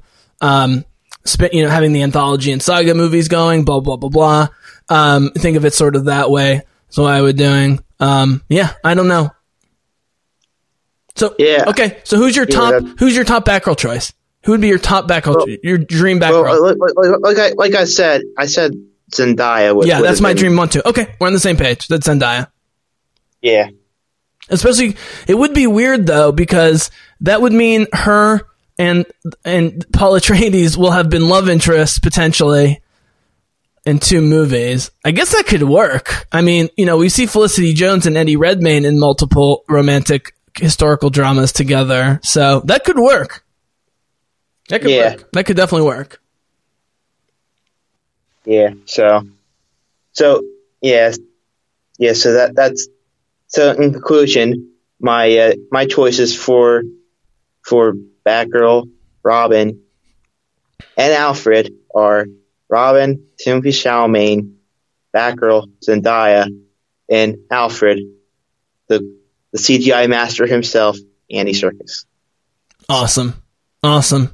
All are who uh, in, in Dune or Matt Reeves people already. That would be great. Okay, man. Well, this was a great discussion. Um, I'm, I'm yep. gonna I'm, um, I'm gonna let you have final word on the Batman movie, and then I want to ask you very quickly about Batwoman, and we'll wrap up. So, final thoughts on the yep, Batman movie. Yep. yep. So, the Batman movie is going to be amazing. All right, buddy. Um, so we, we had wanted to talk about the video game or games, uh, comics. Um, and we just talked off mic for a couple minutes. I think we'll, you know, the next Batman podcast will be a little bit more nerdy, um, and wide ranging. In my brain, I'm thinking of it as Batman and other media, meaning not just on the big screen. And that'll include comics, video games, and whatever, if that sounds good. Um, but if you, yeah. you, but feel free to tease that now if you would like any of that. Yeah. So as you know, the next podcast we may be talking about, there was a teaser that came out about a new Batman game, which may incorporate three factions of of organizations going after Batman. And now, that, and as we learned of this week, Kevin Conroy's not voicing it, so we may get some new information by the next podcast. So I, I'm just that one I'm very excited for, and maybe we might just talk about, you know, video games in general, because I have I haven't talked video games yet with you on the podcast, yes. So that would be very exciting. Yep. Um, and you know, we've talked about Batman Book Club, so the next Batman one, you know, next week we'll sort of talk generally about the comics and the games, but you know, I think for sure our first Batman Book Club should be um uh I always want to say last Halloween. It's not last Halloween. Well, the Batman, the Long Halloween. Long Halloween. um, and maybe some related comics. But as I said off mic, dude, and I'm going to send it to you so you read it, I think Gail Simone, New fifty-two, Volume one of Batgirl, Barbara Gordon, post-Oracle, getting back on her feet and trying to figure out how to kick butt again and still be Oracle and get her life back together. Um, if you're willing to, to, to read it, I think it's beautiful and brilliantly written, and it clearly, I think, will have bearing on what's going on with Batman. That would be my proposition for whatever the second uh, um, uh, comic book uh, book club thing would be. Um, at least something we can discuss. Yeah.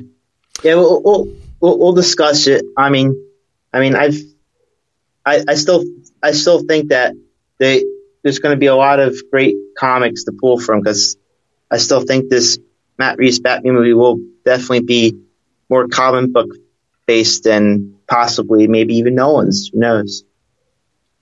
So yeah, I mean, look, Nolan specifically was doing a Nolan movie built around the Batman stuff, and they built Batman and Bruce Wayne around Christian Bale. This is definitely going to be m- much more deep dive Batman nerdy, and I know way less about the material and even the movie than you, but I can tell you for sure, with the younger director who's obsessed with Batman and a younger actor who's going to be devoting all of his thirties to playing this role, this isn't going to be the Robert Pattinson movie where he happens to play Batman. I'm not saying that's what Christian Bale was, but it was clear they were sort of merging Christian Bale and Batman. Um, they're definitely going to draw from Pattinson's, you know, unique characteristics, but I think they are going to be, if, does that make more sense? Like, this is specifically going to be more of a Batman movie. I, and this was what I get into in the beginning, like none we've other seen, we've ever seen in, in terms of loyalty to, to making a modern version of what's been great about Batman over the last eighty years. It, it, I don't know if that's what they're doing. I think that's what they're doing, and I hope that's what they're doing.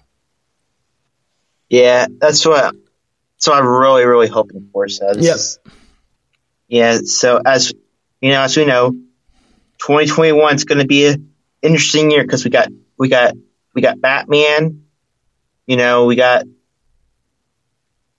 well, we got Spider-Man also that year. So and for and possibly um, the Suicide Squad. So it. It's going to be shaping up to be a great year, possibly. I don't want to think about Harley Quinn for as long as possible. I, I don't want to think about Harley Quinn. But with James Gunn in the new cast, I'm willing to give the idea of maybe seeing it a chance. But I, I want the future of D C on film to be Diana Prince, Arthur, whatever his name is, Aquaman, and Bruce Wayne. That's what I want. Well, and, and don't forget, we also have Shazam. Yeah, and he's a guy that, again, like I said, that's a guy that, like, J J Abrams, as a producer, will know how to work him in at, at, at the correct time in the correct amount. Exactly. So, it will be great. I mean, that's what Abrams has done so great with the huge Star Wars cast, and what Whedon and the Russos did so great with the huge Avengers cast is know who to work in, when, for how long, and whatever. Um... And so when you end up having more than two or three leads in a movie, and also, but also bringing in people, like, for example, it's inevitable Deadpool is going to end up coming to other people. But, like, for example, I would bring Tom Holland as Spider-Man into Deadpool, or vice versa. But someone's going to have to figure out how to do that. Are you going to make Deadpool more family friendly, or are you going to bring Tom Holland into a dirty ass rated R movie? I would do that, but you know, um, like those kind of decisions. That's what I'm excited for about J J. Not specifically him writing or directing, which I would be fine with, obviously, but just knowing how to expand the universe. Let's be honest, they tried to do it with the D C U, and the first time it didn't connect. It doesn't always connect. It's like athletes, man. You know, baseball players sometimes don't get good till, you know, later in their career. Like, it just takes time sometimes, or you got to reboot stuff, and that's what they're doing. They're rebooting it, and uh, thank God for Wonder Woman, because if Wonder Woman had failed, dude, I'm telling you, it would have been all over. It would have been all over on the big yeah. screen. Yeah, I, I know. I was w- really worried that Wonder Woman was going to spell the end for the D C movies as we know it. So. I mean, even making one hundred million dollars opening weekend with good reviews, that wasn't good enough. But then making half a billion domestically, it's like, okay, we got something here. And now with Aquaman, he's not quite as popular domestically, but man, is he killing it overseas. And Batman's going to... That's the thing, dude. Dark Knight in two thousand eight made a billion dollars, but that was before the international distribution boom that started with the Avengers in twenty twelve. The Dark Knight came out today with the same reviews and awesomeness. It would make, you know, Infinity War money. Um, and that's why I'm, I'm, I think the Matt Reeves movie is going to make, you know, Avengers money, especially if they do the team up, which is my final thought about this is, yes, I want Robin, and yes, I want fucking Batgirl, but that, I think that's the best thing for the movie, is my final thought about that.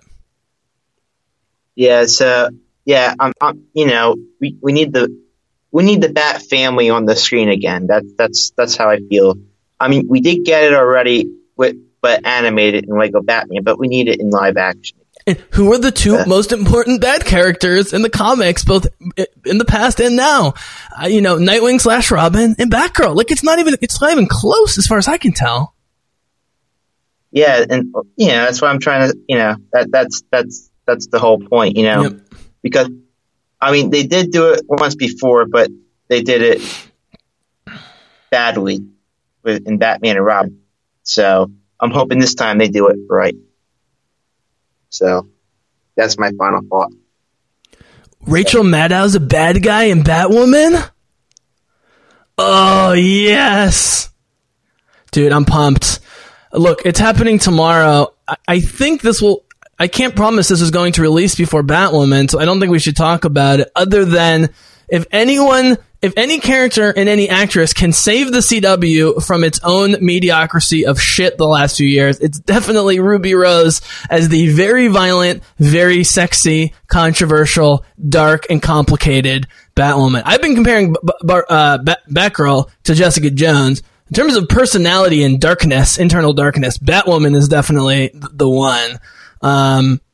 I, I don't know if it's going to happen, and even if it's great, I don't know if they're going to go dark enough and stop spinning the cameras and playing piano music all the time like they do in every fucking C W show. But Ruby Rose can do it. it I don't. I haven't looked cl- close enough into it. So, uh, so let's assume that this will come out, uh, you know, like Monday, which is just after the first episode has aired. Right this second, what are what are your quick thoughts about Batwoman? No one really got to sign out here. Okay. So my thoughts of Batwoman just come from basically the crossover, because I haven't read a whole. No, actually, I did do tech comics Batwoman, so um, I read complete you know, New fifty-two of Batwoman. It's quite good. Yeah, so you know my feelings of Batwoman are you know she's she's she's a very bold character, makes a lot of bold choices in in the comics usually, some of which pay off, some of which don't. So I guess we'll see what what she does in the uh, in the show and how they and how they rate her, because what they showed of Elseworlds was pretty good. I just need to see a little bit more to make a final judgment. So. It's going to be all about the writing and what if they let Ruby Rose. This is like my Captain Marvel thing. Like, I was not excited for Brie Larson as Captain Marvel, but I really like the Captain Marvel Carol Danvers comics. I ended up not liking the movie Captain Marvel, but liking Brie Larson as Captain Marvel much more than I thought. The problem is they they didn't let her be like Captain Marvel in the comics is like Barbara Gordon, very complicated. You know, she's a good guy, but she's very neurotic. She thinks too much. She's more powerful than she knows what to do with half the time. She's got a complicated romance with Rhodey, um, with, with, with War Machine in the comics, and she's best, but her best friends are Jessica Jones and Dazzler. So that should tell you how crazy Carol Danvers is in the comics. And so they got to let Brie Larson out of the, out of the cage, so to speak. And so they just need to let Ruby Rose be Ruby Rose playing Batwoman, and everything else will follow, in my opinion. And that's why Arrow season one is great, because Team Arrow is literally one or two people. I mean, until Felicity comes in mid to late season, it's two people. That's why original Team Arrow is the best. It's best when it's just about Oliver with support of his his family and then a couple Team Arrow people. Once Team Arrow got to be a bunch of annoying hipsters who don't know how to act, it became unbearable. And, and I, I know Amel's not the best actor, but he's still is the Green Arrow and was nailing it. And so they need to not surround Ruby Rose with too many annoying side C W characters, would be my thought. And let Ruby Rose be the film star that she already is. If they don't do it, but she is such an independent thinker, I can't imagine she would have taken the role and been so dedicated if if they weren't giving her some freedom, just as an actor, not that she's like writing scripts or whatever. That would be my thought. Yeah, that's right. That's how I feel too. You know. Yep. It'll be, yep. It'll be interesting because, and, and we know she can pull off the action though. Because, I mean, we all most because I've I've seen I've seen her in like John Wick and the yes and the the Meg and stuff like that. So yep. All right, all right, my dude. Um, so, um, t- very quickly tease the the video game because that's the one thing we've mentioned but not said anything about. And again, guys, we're going to do Batman in multiple medias. And dude, along with the eightieth anniversary, I think talking about the animated series with the Blu-ray release and so forth, and how much people still love love it, and you know, it's part of our headcanon and so forth. We could even talk about the animated series as well. But briefly, everyone knows what that is. Briefly mention the video game to tease it, and then we'll we'll sign this baby out. Yeah. So, so the guys who made Arkham Origins is making a new Batman video game, which we will discuss, and we'll I'll get into it more. But it is about just it's about a fraction of people possibly going after Batman, and and we'll, we'll see we'll see, we'll talk more about what that is, why is this happening, and what do we think about it happening. So, all I'll say is if they can combine the great physical dynamics and punchy punchiness of the Arkham games with the character depth and investigation of the better Telltale games, that would be the ultimate like game of the year contender type game. Like these days, you need to have action and R P G elements in a very yeah. open world in order to be one of those games. And they can do it. Um, and but we're gonna have to save our video game discussion because I could talk about this all day. Yeah. Um, and, I generally have and, liked and, the Batman games, though. I will say, in, in Warner Brothers, like with movies, Warner Brothers knows how to screw up uh, video games quite often, even when they're good, like Shadow of Mordor, but all the microtransactions and trying to steal money from people. Uh, but they've done a pretty good job with the games. But We'll, we'll have to table that. So, final thought, we, Mister Ritter. Should we, should we tease the other thing we've been talking about off mic? Which one? Uh, so, just for a teaser, um, me and Bizzle are trying to plan maybe a commentary in the future. Yes, yes. It might be Spider-Man Far From Home, which I still haven't seen yet.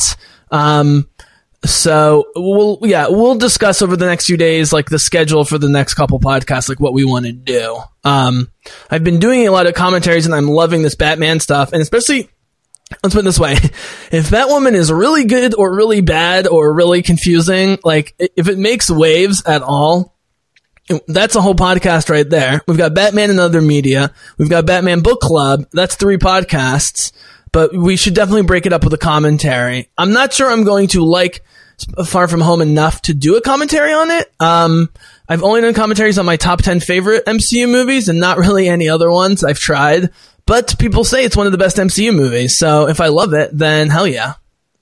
Especially well, since Tom Holland's my new Haley Steinfeld for men, in terms of he's, I'm casting him in everything. We're talking video games. He's in Uncharted.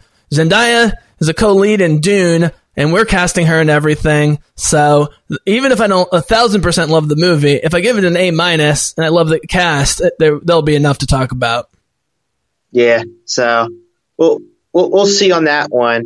And then if there's any other commentaries, we, we may, we may, we may see if, if we're going to do this one or another one for a commentary. So I guess to be continued. To be continued. Thank you so much, Mister Ritter, for being on. These have been great conversations.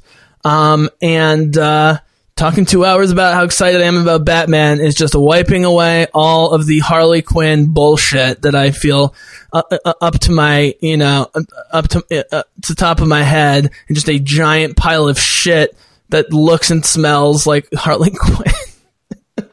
like, like I, I can smell how horrible she smells, you know? I mean, like, talk about, yeah. I'm not going to get into what the red light district is. If you guys have been to the red light district, you guys know what I'm talking about. You can smell that yeah, dis- yeah. cheap perfume from a mile away. But, but one last thing. Yeah. I did, I did show Father Ritter. Oh, this is a great way to end. Go ahead. The Birds of Prey. Go on. And, and the very, very long title. Uh-huh. Um, he said there's nothing in there that really grips him to buy a ticket. That's what this review was. If you liked Harley and Suicide Squad, you'll be thrilled. If you like Suicide Squad, you'll be thrilled. If, like me, you were turned off by that whole vibe and not impressed. Again, I think Margot Robbie is a spectacular actress. I just don't like the character of Harley Quinn. I never loved her in the animated series as a kid. I've never seen a great portrayal of her in the comics. She's annoying as shit in the Arkham games. I just don't like the character of Harley Quinn. It's, you know, I'm not going to love every female badass character, man. It's impossible even for the Bizzle. So. No, and that's about it. So, so we'll, yeah. we'll meet again next time, viewers. And don't take this the wrong way, guys, but if Cassandra Cain is in the movie two minutes, I'll be thrilled because we need to move on to Barbara Gordon ASAP, but I'll have to save that. So, okay, Mister Ritter, thanks again. Um, and uh, go Eagles, right? Yes. Hopefully- yes, go Eagles. Yeah. They'll, they'll, they'll, easily, they'll easily win against the, the, jet, the Jets tomorrow. The Jets. Yeah. God, what a pathetic franchise. Um, cool, man. Well, thanks for get, thanks for being on again. Bizzlecast listeners, thank you for joining. We'll be definitely, as you can tell, doing much more, uh, Batverse covered soon. I'm thrilled that there is a Batverse and one I'm excited about. Um, and, uh, we'll be bringing you all sorts of stuff, but get ready to do some reading with those comics and we'll, we'll get those recommendations coming. So thanks again, Mister Ritter. Thank you, Bizzlecast listeners. May the force be with you, but for now, the Bizzlecast is out. Hey, chop, yum, yum. Oh, oh, I told me, toppy chicken.